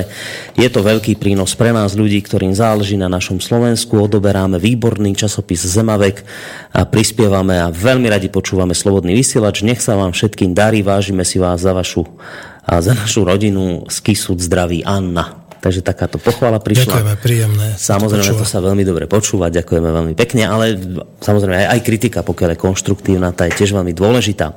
Ďalšia otázka od Martina: Rád by som sa spýtal pánov, čo sa stalo s besedami v ateliéri Babylon? Besedy v Babylone sme si povedali, že zatiaľ odložíme, ale pretože sme mali naozaj veľmi veľa práce, robíme besedy po celom Slovensku. Jednoducho je toho na nás moc, sme tým niekoľkých ľudí. Keď hovoríme o redakcii, tak je to naozaj, že môžeme pomaly na jednej ruke spočítať. Myslím teraz interníctva, keď hovorím o tom externejšom prostredí, tak je to tiež len veľmi malý tím a ten sa do toho teda nezapája, do toho besedovania. Tak sme si povedali jednoducho, že besedy budeme zatiaľ robiť iba v rámci Slovenska, ale keď hovoríme o Babylone, my budeme robiť v Bratislave pravidelné besedy. Ale nebude to teda každý mesiac, lebo zdá sa mi to už trošku kontraproduktívne. Navyše, nie som si celkom istý, či to malo takú tú stúpajúcu tendenciu, čo sa týka návštevnosti, celkom z pragmatických dôvodov. Zas, aby sme neunavovali, aby sme neoslabili ten materiál až do takej miery, že tam nebudú mať záujem ľudia chodiť. Tak sme si povedali, že možno bude oveľa efektívnejšie, keď to budeme robiť možno raz za 4 roka. Takže najbližšou besedou pre všetkých, ktorí budú chcieť. Pravdepodobne to bude bývať už natrvalo v kultúrnom centre Vajnorská, čo je na Vajnorskej ulici. Napokon blízko aj tu na opäť toho, čo sme hovorili, Slovenskej informačnej služby Zemaveku a Slobodného vysielača, alebo teda Slobodná informačná služba. Takže kúsok potom ďalej po Vajnorskej, keď sa pôjde od Slobodnej informačnej služby, tak bude kultúrne centrum Vajnorská, ktoré to celé završí, no a tam budú bývať naše talk show. Zmestí sa tam toľko isto ľudí ako do Babylonu, čiže dvakrát toľko, ako sme mávali na malej scéne, okolo 300 ľudí. Týmto srdečne pozývame aj tých pánov zo štátnych zložiek. Áno, tých dobrých. Pozýval, určite sa ale veď oni tam budú. Oni prídu a aj tí, ktorí to majú založobne. Preplatené s dietami. Trošku bol potom už bola taká akoby kríza aj s hostiami, pretože my síce každý jeden mesiac máme v čísle niekoho zaujímavého v rámci rozhovoru, ale častokrát to boli ľudia, za ktorým sme my vycestovali napríklad do Čiech a tak ďalej. Čiže bolo zložité, aby oni prišli povedzme ten pondelok priamo do Bratislavy a tam vlastne vystúpili. Ďalší mail: Dobrý večer, píše Jano z Nitry. Som rád, že existujete. Človek, čo rozmýšľa nie pomocou médií, ale vlastnej hlavy, má aspoň istotu, že existujú ľudia, ako ste vy. Mimo témy skrátim to. Pracujem s mnohými Európanmi, stretol som sa v práci mimo Európanom aj so stovkami Ukrajincov, ktorých zamestnávajú poľské firmy na čierno a platia im fakt žobračinu. Stretol som aj pár Rusov, žil som v predstave, že Putin je posledná normálna osoba na politickej scéne, ale oni sa smiali, že sme len nastavení na Ameriku, tak hľadáme nádej ešte v horšom Rusku. Mnohí by boli doslova šokovaní, ako môžeme tak v dobrom pozerať na Putina. Začali reči, ako je mafián, ropu má a neviem čo všetko. A to je celý problém, že nemáme predstavu, aké sú tam platy, život, čo Putin porobil zlého. Bolo by to na dlhé písanie, čo sa už pol roka od nich dozvedám, deň čo deň a vždy som sklamaný. A naozaj mňa to veľmi sklamalo, pretože som čakal presne opačnú reakciu, chválu na neho, hrdosť a tak ďalej. Rovnako som čakal, že každý Ukrajinec bude chápať, že kto môže za vojnu na Ukrajine, či sú to Židia, EU, USA, ale nie, vidia len Rusov, Rusi, Putin, nikto iný. Tak neviem, či som žil 2 roky v klamoch, alebo vlastní obyvatelia Ruska a Ukrajiny sú idioti. Neviem, čo si mám myslieť, ale toto mi vrta hlavou veľmi často. Existuje na toto nejaká rozumná odpoveď? Ďakujem vám, držte sa, váš fanúšik. Ja môžem len toľko povedať. Ja som v Rusku bol teda iba raz v živote a zistil som len to, povrchne samozrejme, pretože to bolo veľmi nakrátko a nemám tú skúsenosť, že by som to mohol potvrdiť. Na druhej strane Moskva je naozaj najväčšie európske mesto, napokon s najväčším množstvom boháčov a tak ďalej. Čiže neviem, ťažko mi teraz hovoriť o Putinovi ako nejakom ropnom magnátovi alebo niečo podobné. Ja naozaj, zdá sa mi to skôr cestné, neviem to vyhodnocovať inak, ako vyhodnocujem cez skutky, ktoré sa dejú, cez vyhlásenia, ktoré vidím, aké dáva, cez konkrétne postoje, ktoré Rusko dnes vo svetovej politike zaujíma. A tie sa mi zdajú byť konzistentné s tým, čo si do veľkej miery myslím aj ja. Hoci treba povedať samozrejme, že neidealizujme si veci, nepozerajme sa na to, že by mali sme tu vidieť stále nejakých spasiteľov. Ja tu hovorím stále o tom, že mali by sme sa naozaj s hrdosťou pozerať na vlastné dejiny a na aj vlastnú budúcnosť prostredníctvom vzdelávania samozrejme, ktoré je dnes absolútne poplatné tým transatlantickým, ktoré neviem ani aké sú, to príde ako transsexuálne, transatlantickým hodnotám. No jednoducho, mali by sme sa naozaj orientovať na Slovensko a teraz nepozerať stále, že či Putin taký alebo onaký. Orientujme sa na Slovensko, orientujme sa na to, koho tu dnes máme, orientujme sa na to, že tu máme nejakého Kisku, ktorý dáva vyhlásenie o tom, ako by malo byť Slovensko oveľa efektívnejšie nasadzované, povedzme, aj v boji proti Rusku.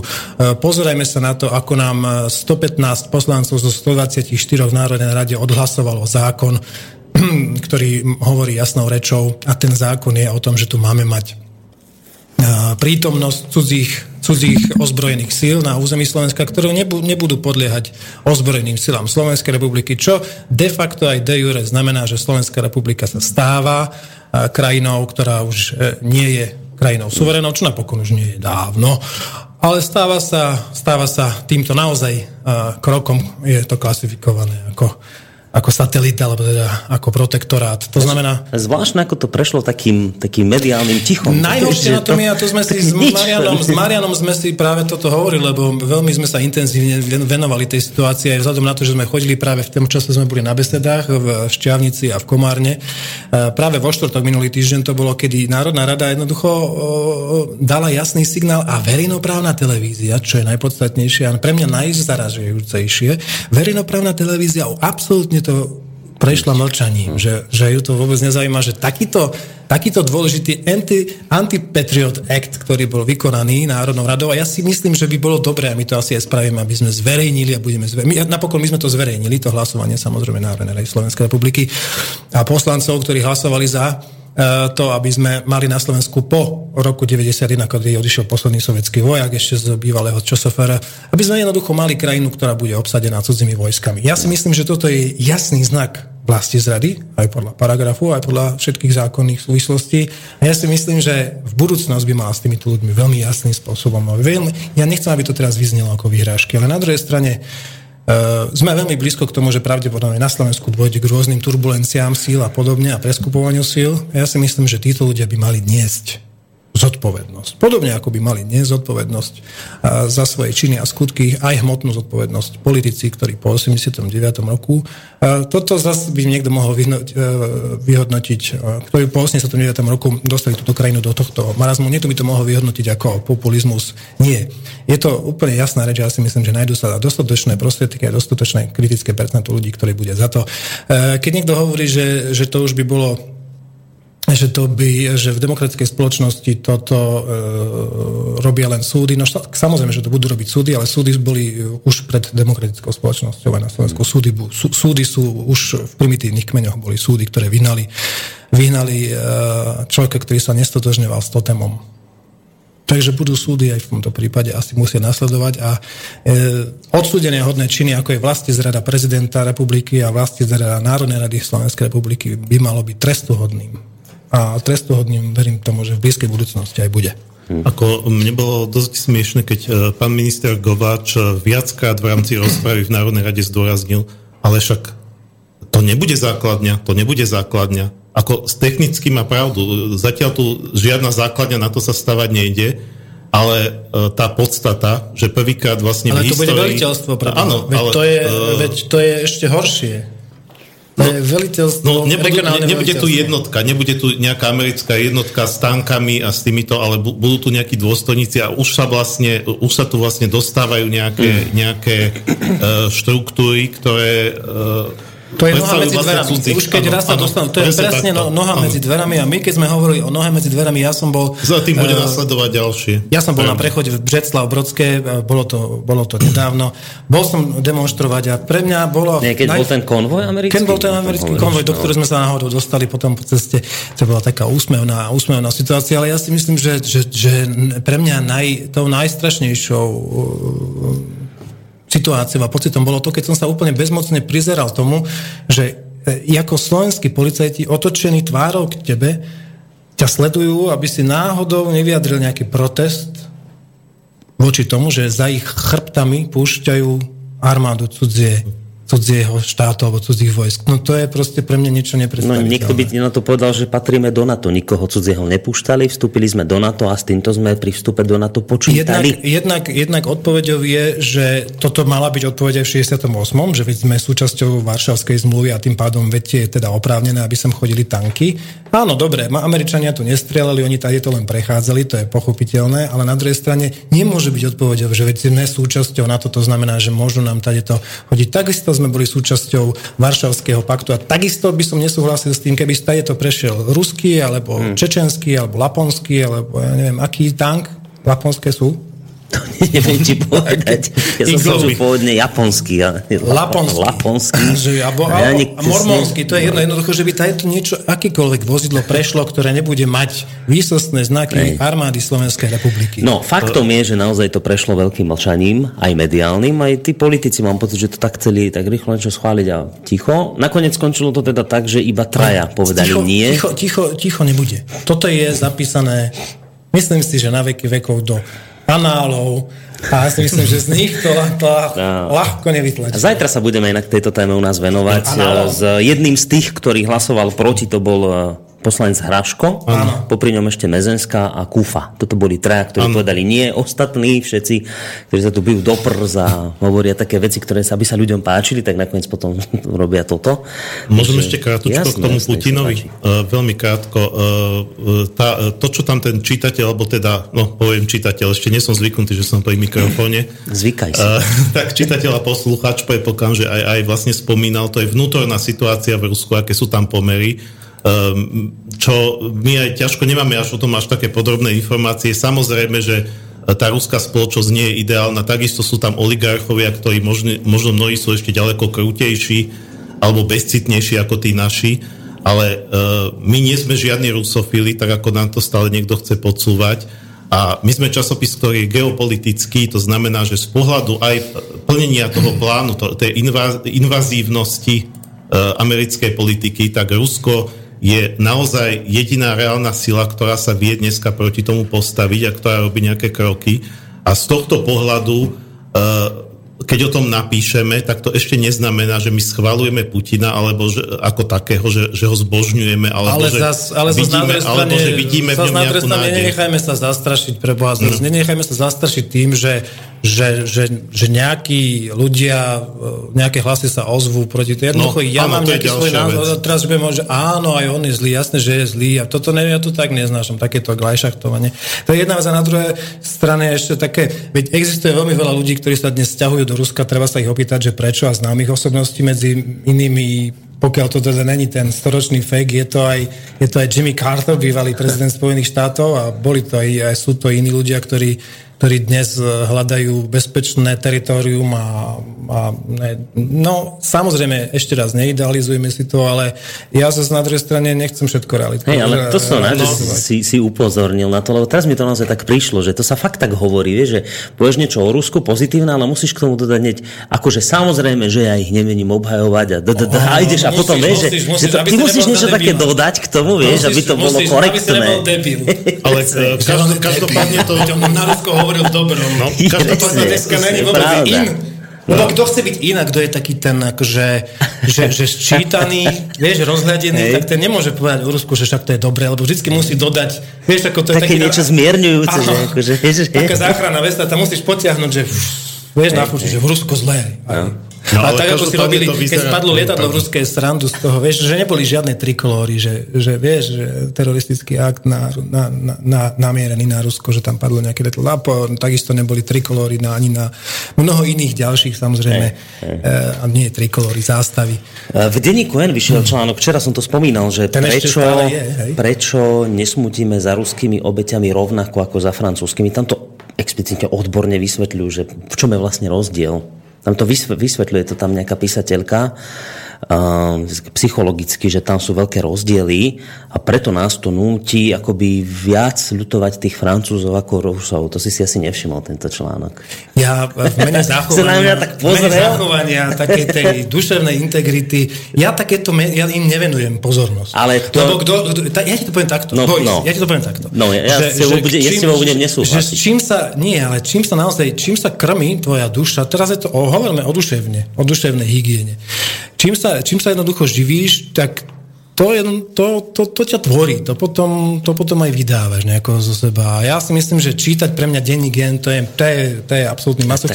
A keď by niekto ho dôvodil tým, že treba poznať svojho nepriateľa, ja na to teda mám, vidíš to, teba, ty si to teraz prečítal, ty si tým prešiel, ty mi chceš dôvodiť, že treba poznať nepriateľa. Veď treba ho, samozrejme, ja dostávam veľmi veľa správ, mám veľmi veľa priateľov na sociálnych sieťach, tak ďalej. Čiže ku mne sa dostane toľko toho, až by si sa čudoval. Toto je pre mňa teda ale novinka, lebo asi tiež mnohí z nich si chcú zachovať to duševné zdravie, ale toto, čo mi hovorí, že pre mňa niečo tak obludné, že na to nemôžem ani reagovať. Ja tak ešte si to nečítal, nevieme, o čom to je. Ale ty si hovoril mi,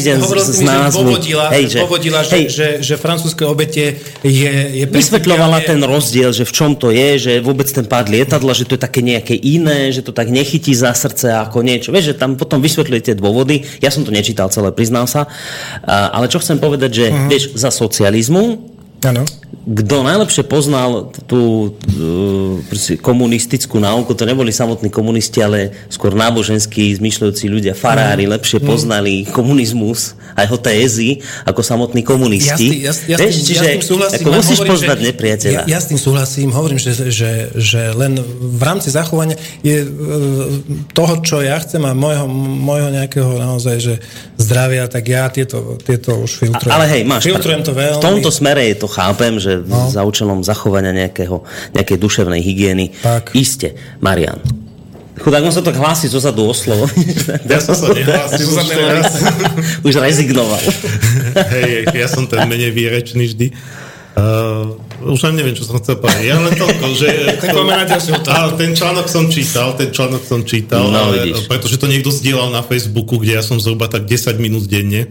Hovorím, že mám tu niekoho na to seba ničenie. A vlastne tam to bolo o tom, že ten pád lietadla, že to je taká bežnejšia záležitosť. Aha. Že už sme si na to akože zvykli. No ale neviem, ako by to spravili, keby bol teroristický útok v Moskve, čiže potom už ako by to zdôvodňovali.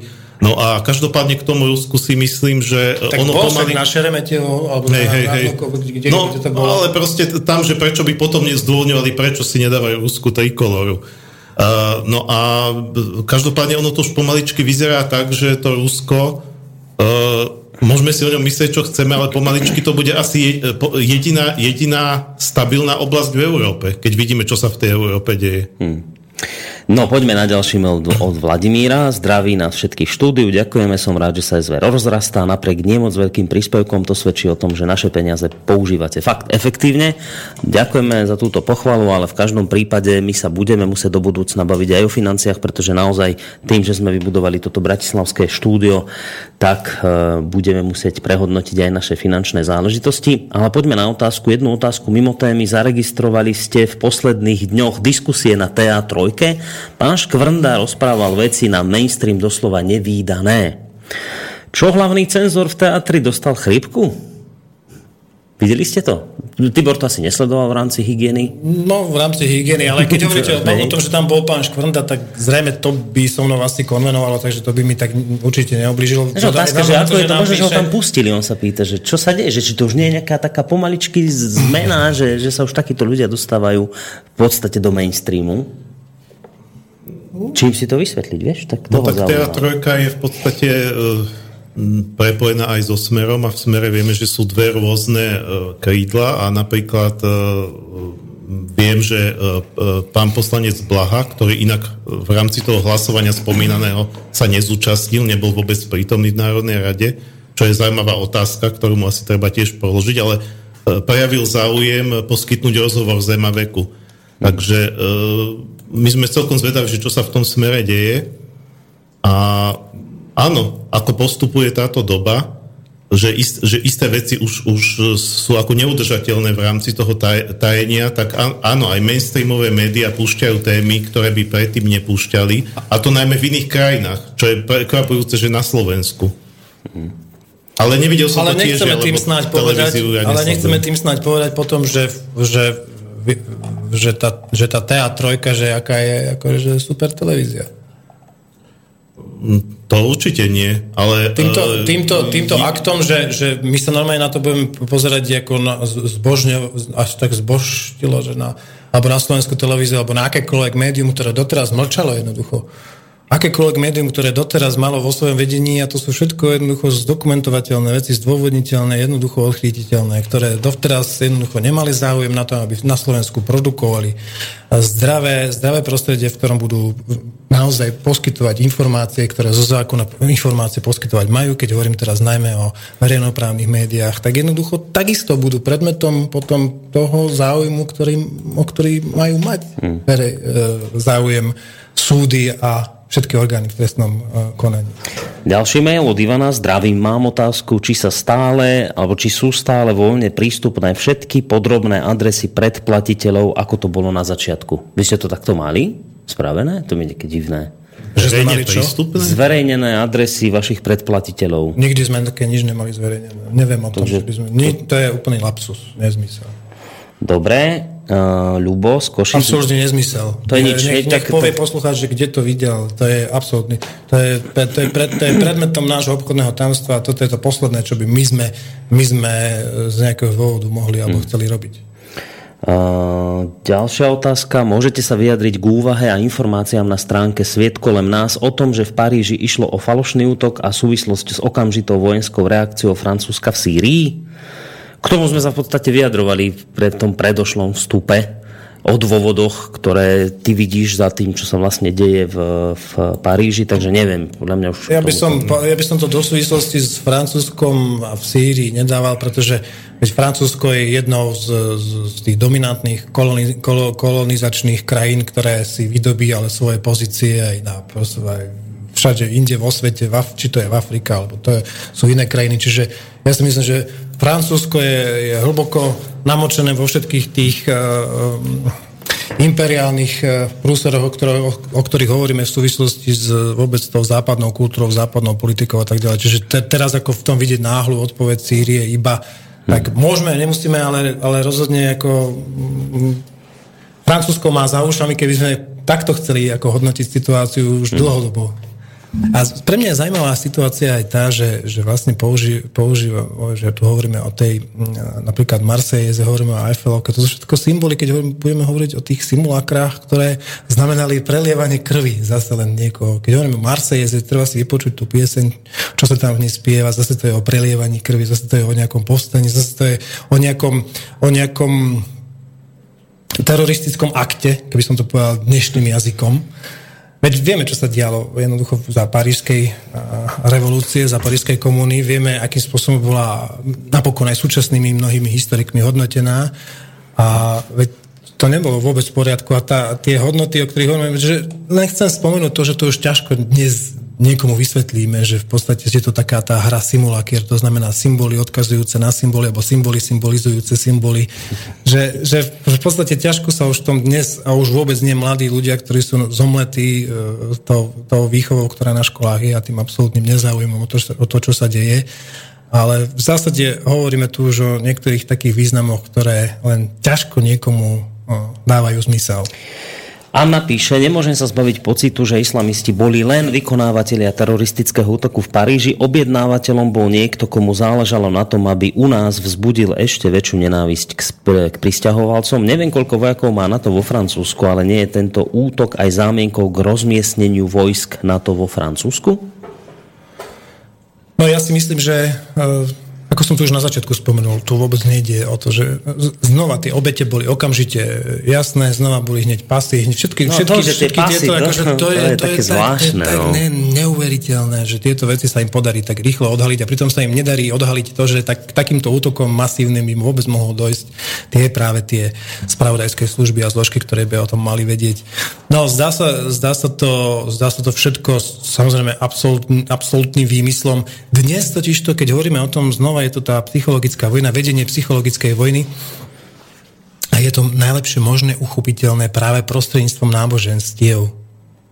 Práve prostredníctvom islamu a práve prostredníctvom kresťanstva, kedy dva tieto hlboko zakorenené vnútorné, intimné systémy, ktoré vytvárajú integritu, či už našej alebo ich kultúry, budú voči sebe rozoštvané. Ale v skutočnosti v islamskom svete nie je nenávisť tohto typu ku kresťanom. Ale samozrejme, na druhej strane treba povedať, je to nie náhodou vychádzali svojho času fotografie z väzníc Abu Ghraib a Guantanamo. Nie náhodou bol aj ten islamský svet konfrontovaný s tou realitou, do akej miery je schopný bielý človek alebo človek západu konať tak strašné zločiny voči moslimom, tak strašné zločiny, ako je ponižovanie sexuálne, alebo ponižovanie týraním, alebo ponižovanie tým, že boli zabalení v izraelských zástavách a boli na týchto obete potom vykonávaná potreba a tak ďalej. Čiže toto sú všetko veci, ktoré z môjho pohľadu zámerne prenikli do médií,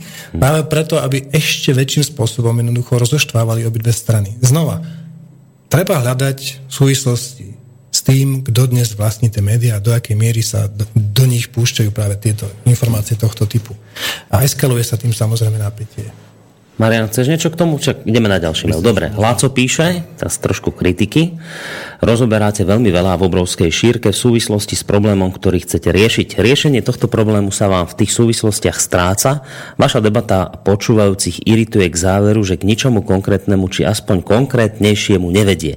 Jeden z vás tam vyslovil tvrdenie, že prístup k moslimom v súčasnej kríze odmietaním prijímania utečencov je absolútne scestný. Čo teda ďalej? Ako to chce onen mysliteľ riešiť? Ja neviem, ja som nepočul, že by toto dnes tu zaznelo. Jednak som to neviem, či nemáš nejaký starý mail? Nie, to je jedna vec a druhá vec hovorí poslucháč množným číslom, tak neviem ale keď už... Že mnohých irituje, hovorí... No, že... Neviem, no... ale ja nemám tiež pocit, že to tu nezaznelo, ale keď už o tom píše, to ma zaujíma, že... Ja ti dám teraz otázku k tomuto v súvislosti s týmto, hej? Áno, túto. Že... Tak nie, lebo nikto z nás také nič tu nepovedal, ale chcem sa spýtať inak, že teraz po týchto teroristických útokoch sa proste slovenská spoločnosť rozdelila na také dva tábory. Jeden je ten kiskofilný, druhý skôr ficofilný. Ten kiskofilný hovorí, terorizmus bol tu vždy, toto nie je nič nové, boli teroristické útoky v Paríži, v Madride, v Londýne, neviem kde. S týmto utečenci nemajú nič spoločné. Ficoidný tábor hovorí, toto, čo sa tu deje, je v prvom rade zlyhaním európskych elít a ich politiky Merkelovej a útoky v Paríži majú priamo, akože to je, že priamy dôsledok nekontrolovanej migrácie, ktorá sa teraz proste šíri do Európy. A Fico hovorí ľuďom, že no a toto musíme zastaviť. A teraz na toto ľudia mnohí počúvajú, keď poďme zastaviť, tak sa tu uzavrieme a Proste, že týmto sa to ochránim. Takže že to som chcel vedieť, že ku ktorému táboru ty skôr tak inklinuješ. Ani jedno, ani druhé nie je pravda. To absolútne vylučujem. Tí imigranti, ktorí sú tu, splnili úlohu, ktorú mali splniť. A to znamená, že už sú na teritóriu Európy. V budúcnosti môžu byť, predstavovať reálnu hrozbu práve prostredníctvom práve prostredníctvom médií, práve prostredníctvom odporu, nášho odporu voči ním, práve tomu, že však vidíte to, akým spôsobom mnohé reakcie aj ľudí, ktorí povedzme s nami sympatizujú, bohužiaľ sú, že vypálte mešity, pozatvárate, treba ich proste likvidovať a tak ďalej. Veď toto sú presne tie reakcie, ktoré sú očakávané. Čiže máme tu dnes v Európe imigrantov, máme tu, ja nehovorím, že to bolo dobré, naopak, ja som bol absolútne proti tomu a som stále proti tomu, aby vôbec takéto riešenie dochádzalo, že absolútne proti tejto imigrácii, ktorá bola. Ale na druhej strane hovorím, že to, čo tu dnes vidíme, áno, tie teroristické útoky boli a tie teroristické útoky budú. A toto je súčasťou plánu, práve aby tu boli a aby v blízkej budúcnosti zohrali dôležitú úlohu. To je, aby vytvorili ten tábor, ktorý bude hrozbou, minimálne tak potenciálnou hrozbou pre kresťanov žijúcich na území Európy. No a Fico, čo hovorí, vždy hovorí aj preto, lebo vie, čo chcú ľudia počuť. A tak Fico povedal, že tu nebudeme mať základne na to, alebo základňu na to. To hovoril v roku 2014 a dnes máme rok 2015. A hovoril to ale v súvislosti s tým, že ak by tu tá základňa bola, on odchádza z politiky. Dnes tu tá základňa je odsúhlasená Národnou radou Slovenskej republiky a toto z môjho pohľadu u mňa osobne pretiekol naozaj ten pohár trpezlivosti s jeho vyhláseniami, ktoré do istej miery u mňa mali nejaké v rámci orientovania sa na zahraničnú politiku nejaké opodstatnenia, nejaké rácio, ale týmto proste stratili absolútne. Dobre, počúva, ale keby si bol teraz, že si politika, musíš prijať nejaké rozhodnutie už v rámci tohto stavu, ktorý tu je, tak by si tie hranice zavrel, alebo nie teda? Už teraz. Má ešte to vôbec nejaký význam? Určite. Zavrieť hranice hermetické, nepustiť už teraz sem tých utečencov? Sem, kde znamená? Sem na Slovensku. O Slovensku sa bavíme. No, treba si zobrať príklad z Maďarska. Ja si myslím, v tomto prípade Orbán spravil veľmi dobrý a prezieravý ťah. A niekto by ti povedal, že ale to je nehumánne, že tí ľudia utekajú pred vojnou, že proste malé deti, ženy utekajú pred vojnou a ty by si im zavúchol dvere a nepustil ich ďalej do Európy. Na Slovensko, hej? Že, alebo videli ste, akým spôsobom utekajú. A to je jedna vidíš, a prečo im neotvárajú dvere krajiny, ktoré spôsobili naozaj tento stav? Prečo má Slovensko na to doplácať? Veď Slovensko nie je agresívnou krajinou, nikdy to nebolo ani napokon v našej povahe, či už slovanskej, slovenskej, akékoľvek, aby my sme vytvárali nejaké agresie, na základe ktorých máme my napokon potom príjme. Ja nehovorím, že máme byť nehumánni, že máme zatvárať dvere pred skutočnými utečencami, ale kto dnes hovorí, že toto sú naozaj utečenci s tým? Veď sa pozrime, akým spôsobom sa vykladajú na lodiach v Grécku, veď toľko dokumentov dnes existuje, že akým spôsobom sú podporované ich teda cesty, ich transporty do Európy. Už teraz momentálne to utichlo tá vlna, pretože už sú tu, už je to jednoducho rozmiestnené, sú tie sily. Mnohí samozrejme analytici hovoria aj o tom, že v skutočnosti a nie si myslím, že vôbec to nie je cestné, veď odchytili sa aj kontajnery so zbraniami pred niekoľkými mesiacmi v lete v Grécku, kde bolo nejakých 500,000 alebo neviem koľko tam bolo týchto myslím opakovacích brokovníc tureckých a vyrobených v Turecku. Ale podstatné je to, že niektorí hovoria o tom, že v skutočnosti to sú budúci bojovníci. To je to, čo povedal aj včera jeden host pravidelný. Mnohí z nich vôbec nevykazujú známky toho, že by nejakým spôsobom trpeli. A opäť sa pýtam, prečo, keď je blízko Sýria, prečo nie je humánny Izrael? Prečo neotvorí hranice Izrael, prečo nejdu do Izraela, veď je to najdemokratickejšia, najprosperujúcejšia, tak ako nám je vykreslovaná krajina Blízkeho východu. Prečo nejdu do Saúdskej Arábie, napriek tomu teda, že nám je odkazované, že Saúdská Arábia prejavila záujem, no neprejavila, tam nie sú, nejdu do Saúdska, prečo tam nejdu? Prečo krajiny, ktoré sú tak blízko? A prečo mne to nedáva mi to žiadnu logiku. Ja som touto situáciou vôbec nie je zaskočený. Jednoducho je to súčasťou plánu. To, aby sme mali na jednej strane ústretovosť voči tomu multikulty a na druhej strane, aby sa práve v tých krajinách, o ktorých hovoríme, či už je to Sýria, alebo to je Líbia, ktorá doteraz stvorila hranicu, ktorú vytvoril Kadáfi, cez ktorú neprenikali utečenci z Afriky smerom do Európy alebo do Talianska, do Lampedúzy a podobne. Tak dnes tú situáciu vidím úplne celkom jasne a hovorím o tom, že skrátka je to vytvorený priestor na to, aby tá Európa bola dezintegrovaná zvnútra, aby jednoducho začala horieť znútra. A nejde tu o nejaké napadnutie vonka. A napokon potom samozrejme máme ešte východný front, budeme hovoriť ešte o tom, že existuje niečo ako hrozba, trvalá hrozba Ukrajiny a to všetko to smeruje potom, čo sa týka toho východného frontu, k tomu, aby bolo oslabené Rusko. A znova vraciam sa k tej pointe. Komu to prospeje? Prospeje to smrti americkej ekonomiky, prospieva to tomu, že kolabuje dolár, prospieva to tomu, že je dlh Spojených štátov už v takej enormnej miere, v akej nikdy nebol a z akej sa nikdy nemá šancu za normálnych okolností ekonomických procesov spamätať.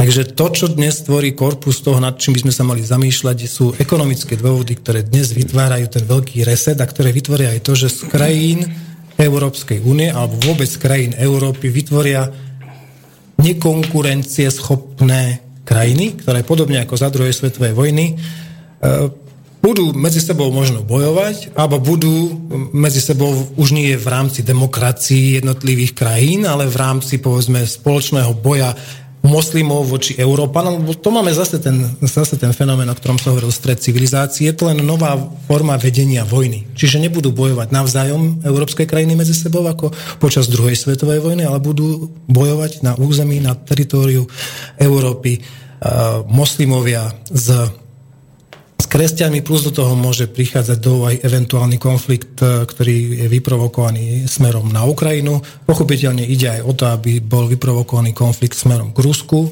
v rámci Európy.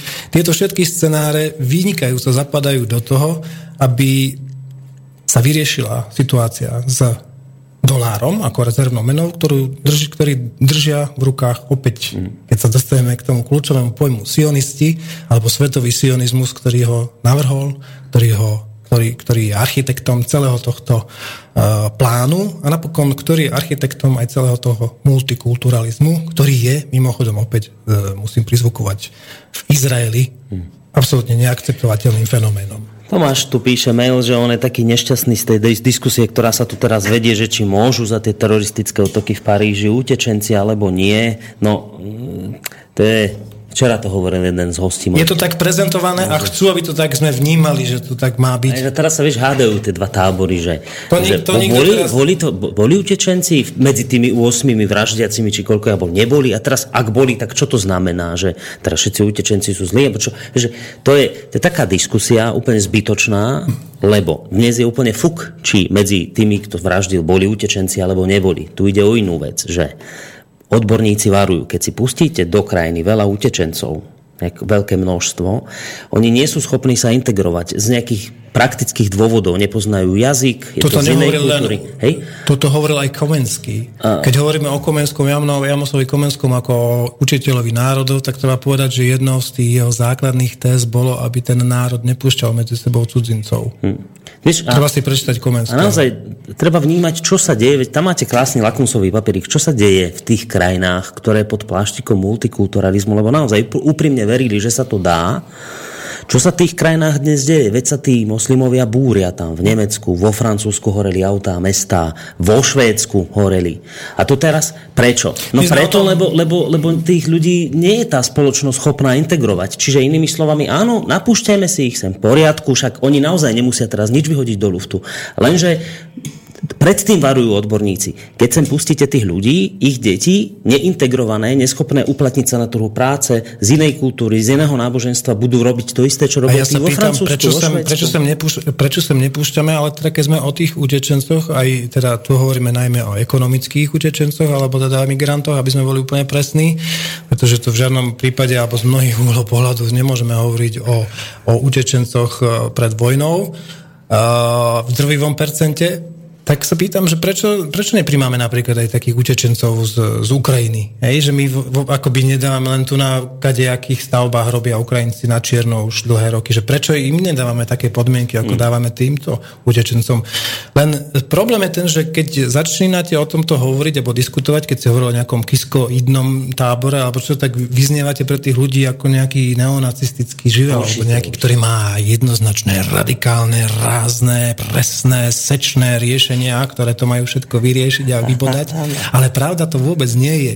My sa v mene akéhosi pseudohumanizmu alebo nejakých pseudohumanistických ideí, ktorým sme odovzdali svoj súcit, na ktorých nás nachytali ako Európanov, samozrejme s tým bezbrehým liberalizmom ku všetkému, napokon sa stávame presne obetnými baránkami tohto celého procesu. V Čechách napísal jeden, neviem, kto toho nepoznám, ale to tak krásne vykresľuje takých ľudí, ktorí zmyšľajú tak, ako si teraz ty hovoril, tak počúvaj, že čo to je? Že když teče krev, přestává rozum fungovat. Extremisté teď zase posílí a Evropa bude hnědnout. Stane se přesně to, co islamisté potřebují. Povstanou noví fašisté. Oni to nebudou fašisté, jen se jim tak zjednodušeně bude říkat. Budou to krajní extremisté těžící ze strachu ze všeho cizího. Budou patlat do sebe věci, které spolu nesouvisí a budou vypadat jako mudrci a kdo nebude fanatik, toho označí za hlupáka. Při hloupé označení sluníčkář teď bude svítit jak černobíl. Ja, nie, počúvaj, to, ale ja som si to meno vymazal do čerta, ale nejaký taký známy. Ale áno, ja som toto, že, áno. A teraz normálnemu človeku sa bude ťažko dýchať. Hnedý slis teď poteče proudem, vieš, už také áno, veci, že teraz je strašné. Aby sme si rozumeli, presne toto, áno, Boris, je to, o čom hovoríme. Už nikto... Bude to vojna, a znova sa vrátim k Selentému alebo k Weizsäckerovi, bude to vojna každého s každým, pretože nikto nebude vedieť, že odkiaľ to naozaj v skutočnosti pochádza. Napokon aj táto naša debata. Niekto chce, aby k tomu dala svetlo, ako by my sme boli tí, ktorí teraz povedia, no tak bol to tento a tento a tento to nebol. No to je absolútna hlúposť, pretože dnes sú všetky tie veci, kto vie, ako to naozaj bolo s dvojičkami. My len hovoríme, že to nemohlo byť tak za tých okolností, ako nám je prezentované. Rozhodne sa nestotožňujeme s tým. A mnohé iné ďalšie veci, ale nemôžeme predsa vedieť. A teraz povieme, že no, ale bolo to takto a títo to spravili. Pretože to ako by sa od nás očakávalo. To predsa my nie sme toho schopní. A keď nie sme schopní, tak vlastne na čo tu sedíme. Presne. Mrháme iba teraz. A vieš čo, mrháme, ideme si zahrať. Máš ty pravdu, ideme si zahrať, lebo počúvaj, čas sa nám tak neskutočne kráti rýchlo. By som navrhol, že keď teda hovoríme o tomto multikulturalizme, ja by som predsa len spomenul toho Ježiša v piesni I have forgiven Jesus a od môjho ďalšieho veľmi obľúbeného interpreta tým je Patrick Steve Morrissey. Počkaj, mám to tu ja. Mám. Tak si to... To ešte neznadili. Máme. Patrick Steve Morrissey. I was a good kid, I wouldn't do you no harm. I was a nice kid with a nice paper round. Forgive me any pain I may have brought to you. With God's help I know I'll always be near to you. But Jesus hurt me when he deserted me, but I have forgiven Jesus for all the desire he placed in me when there's nothing I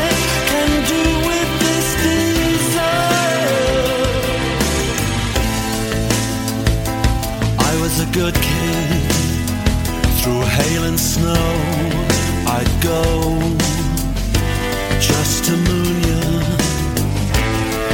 I carried my heart in my hand. Do you understand? Do you understand? But Jesus hurt me when he deserted me, but I have forgiven you, Jesus, for all of the wrong he placed in me when there's no one I can turn to with this love. Monday, humiliation. Tuesday, suffocation. Wednesday, condescension. Thursday is pathetic. By Friday, life has killed me. By Friday, life has killed me.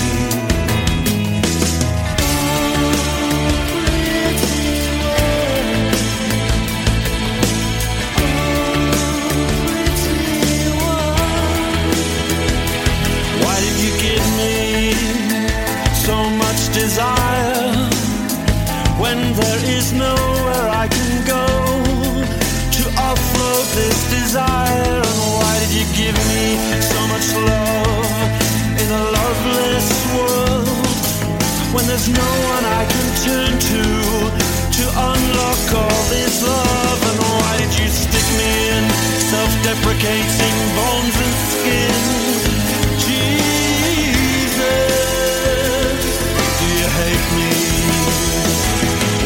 Stick me in self-deprecating bones and skin.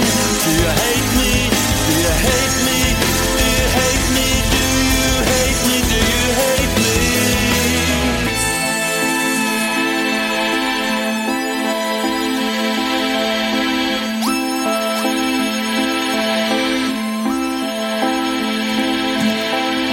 Tak, dobrý večer, vážení poslucháči. Posunuli sme sa naozaj do záverečnej časti, záverečnej 10 minútovky našej relácie. Ani som si nevšimol, ako nám ten čas neuveriteľne rýchlo uletel s mojimi dvomi dnešnými hostiami, Tiborom Eliotom Rostasom a Marianom Benkom, oboma pánmi z časopisu Zemavek, ktorý, a dostávame sa k tej podstate na záver tejto našej relácie, ktorí tu budú mávať, a nie len oni, pravidelné pondelkové relácie, s tým ale, že ja už ostanem kde v Banskej Bystrici, a tak ako sme aj v úvode povedali, bude tu Maťo, im tu bude robiť technika zo Slobodnej informačnej služby, bývalí príslušní, sme sa tu smiali nad tým názvom cez pesničku, a vy teda budete vytvárať tu nejakým spôsobom relácie dvojhodinové? Aké bude jazyk? Začneme s tým, že budeme od 20.30 do 22.30, to znamená tá dvojhodinovka. Na začiatok myslím, že to bude bohate stačiť. Ja som presvedčený o tom, že každá z tých rubrík si zaslúži mať také jedno svoje audio, akoby vysielanie. To znamená, že budeme sa striedať zhruba so 4 typmi tých relácií. Mm-hmm. Jednou z nich budú moje dymové signály, ktoré budem robiť s Lukášom Perným, ktorý je novým autorom v Zemaveku, s ktorým sa budeme zamýšľať najmä nad sociológiou, nad filozofiou, vôbec celou tou kultúrou. Budeme sa skôr zamýšľať nad takými fenoménmi, ktoré dnes tvoria tú spoločnosť, ktorá je dosť výrazným spôsobom vykolajená akoby z toho rácia, že budeme sa tak snažiť diagnostikovať tie choroby, budeme sa pokúšať pochopiteľne, aby sme zase netvarili tak veľmi ambiciozne, veľmi áno, aby sme neboli zase takí akademici. No, to je jedna z tých tém, bude sa to volať teda dymové signály, presne podľa našich rubrík pôjdeme, a potom Marian bude mať, ten si povie asi viac o tom, ako si on bude viesť.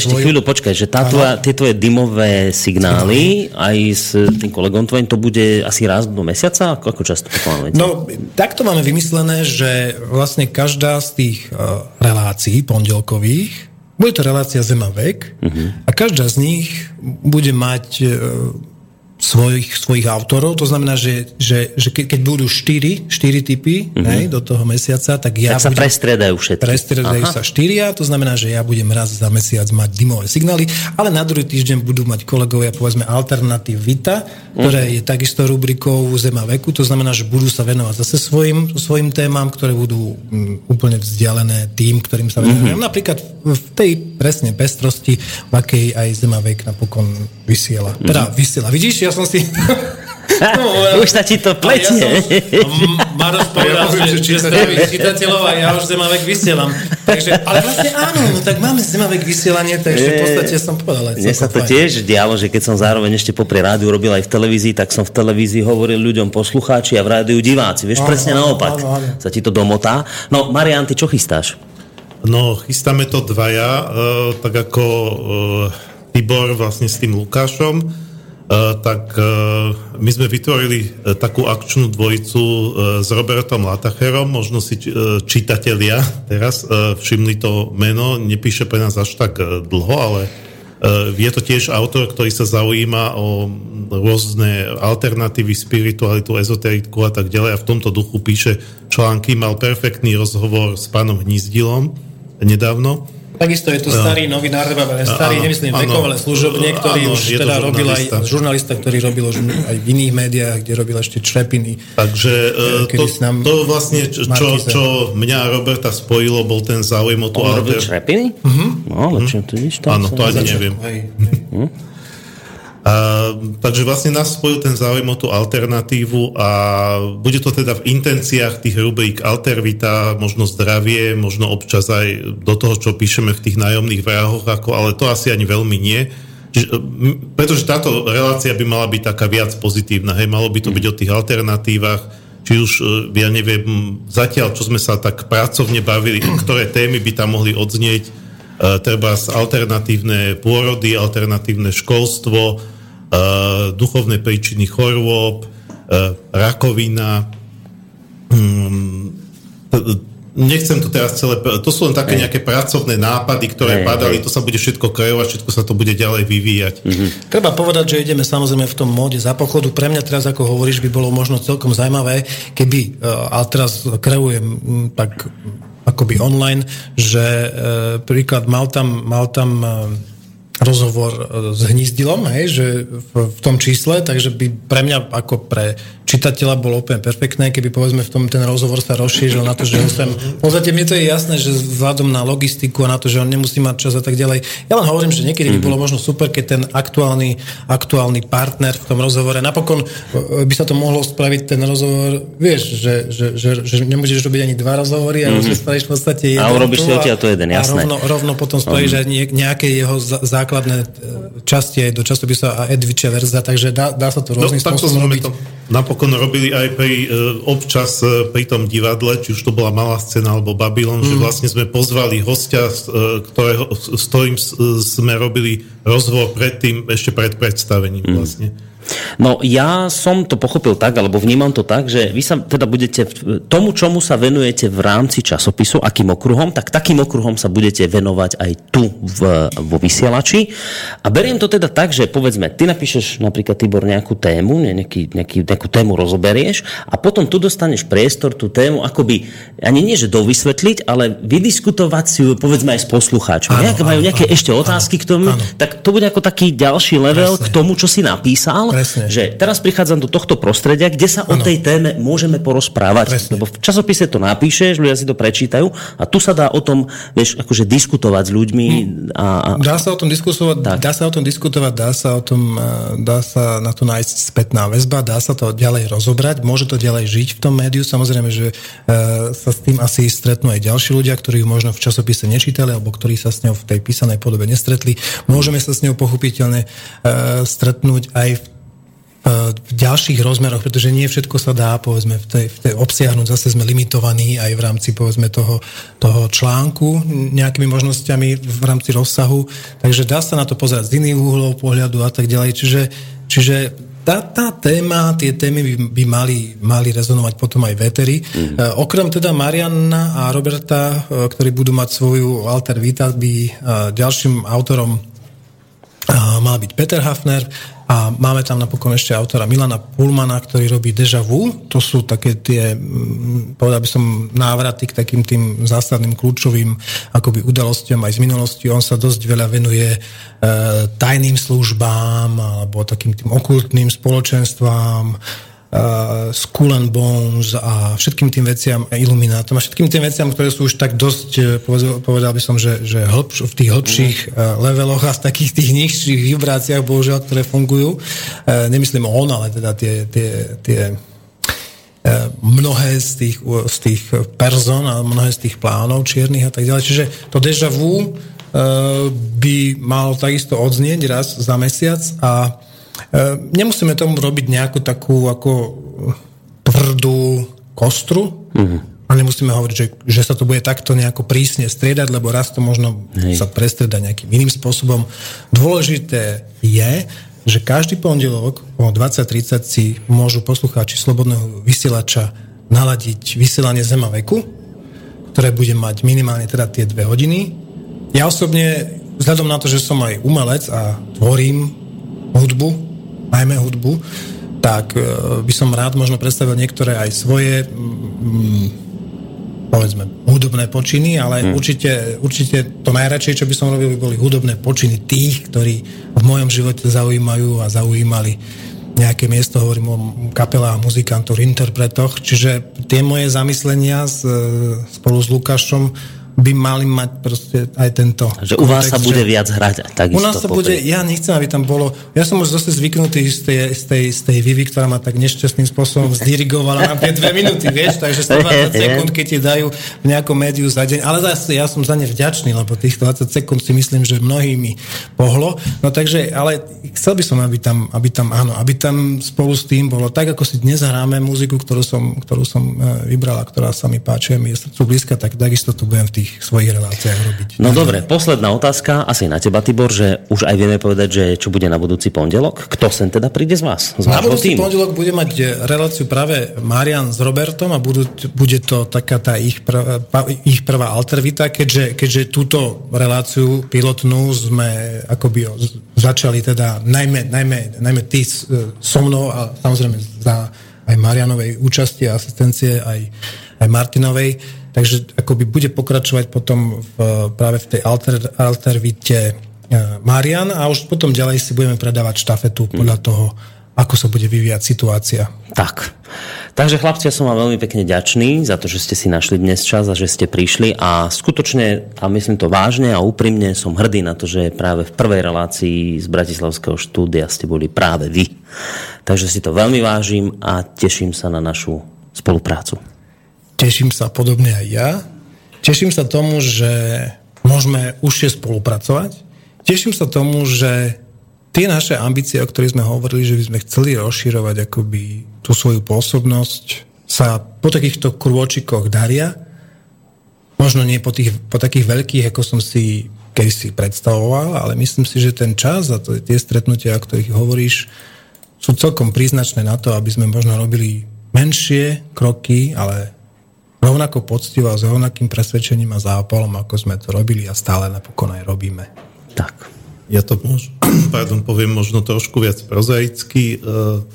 Teší ma, že získavame nejaký ďalší kanál, nejakú ďalšiu možnosť dostať medzi ľudí to, čo chceme medzi nich dostať, pretože predsa len to rozhlasové vysielanie, to živé slovo má úplne iný charakter, ako to písané.